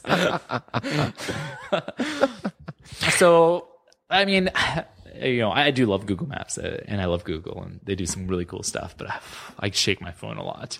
you want to you want to punch Google Maps in yeah, the face sometimes. Google Maps in the face. Uh, what advice? How old are you right now? twenty-nine I'm twenty-nine. Oof, um, man, getting old, getting old. But uh, I, I I think I can reverse it. We'll see. You've reversed it. Uh, no, no. I'm working on that. I'm just I'm just going to keep up with your blog and all of my drug yeah. regimens. Uh, what would what advice would you give your twenty-year-old self? Oh, twenty-year-olds. Stop committing felonies. You can't use a computer, idiot. you're, you're sitting there. What about fifteen? fifteen. Oh, okay. uh, stop! Stop wasting time in school. Uh, stop wasting time in school. Um, I mean, it, it depends who it depends who I'm talking to. Um, if I'm talking to myself, what would I say?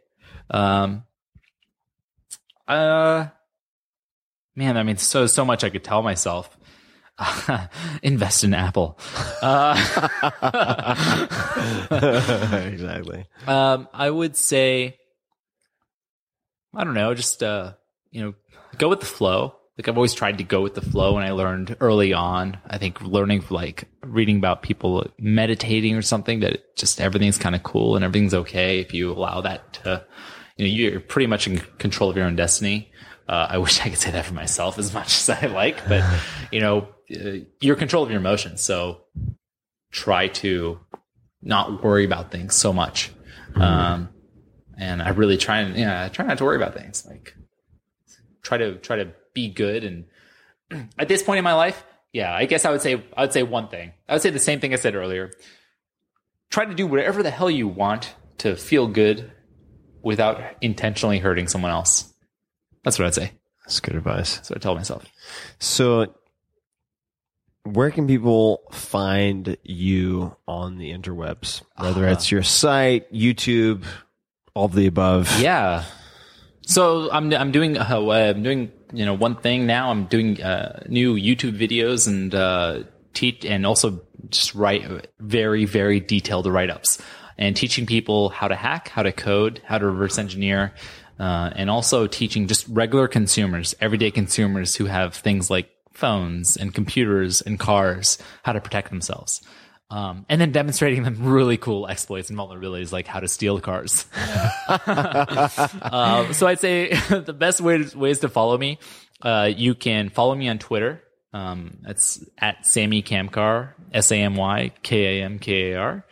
Um, or follow me on YouTube, which is my really old username, YouTube username, S four M Y K. Oh, Jesus, that's terrible. No, no, no. Say four, it again. What is it again? Is like the... is like A in hacker speak. So oh, wait a like second. Sammy K. So g- give it to me again. It's like Sammy K, but Sammy K was taken, so I had to take S four M Y K.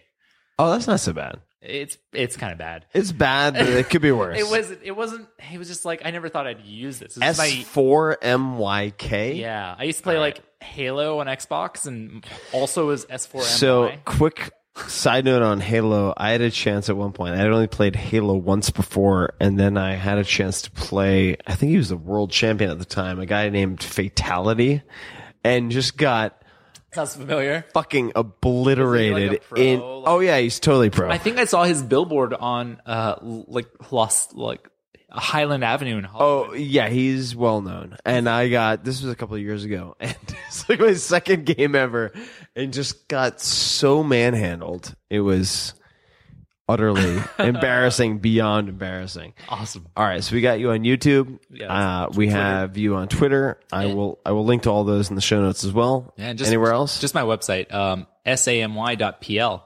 Uh, sammy dot p l. And that's where people can find the uh, tools as well. They can find all my tools. Almost everything I do is open source. It's free. Uh, I have a, a mailing list where I just send you know, sneak peeks of new vulnerability research and tips on how to protect yourself.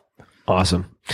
This is uh, super fun. Uh, I we need to do more of these. And uh, for those interested, also did a T V show where Sammy made a guest appearance, and uh, that should be available at iTunes.com forward slash Tim Ferriss, T I M F E R R I S S, two R's, two S's, uh, or potentially on YouTube, YouTube.com forward slash Tim Ferriss, also with two R's and two S's. Sammy, thanks so much, man. More, thanks, Tim. More wine in the future. All right, looking forward to it. All right, man.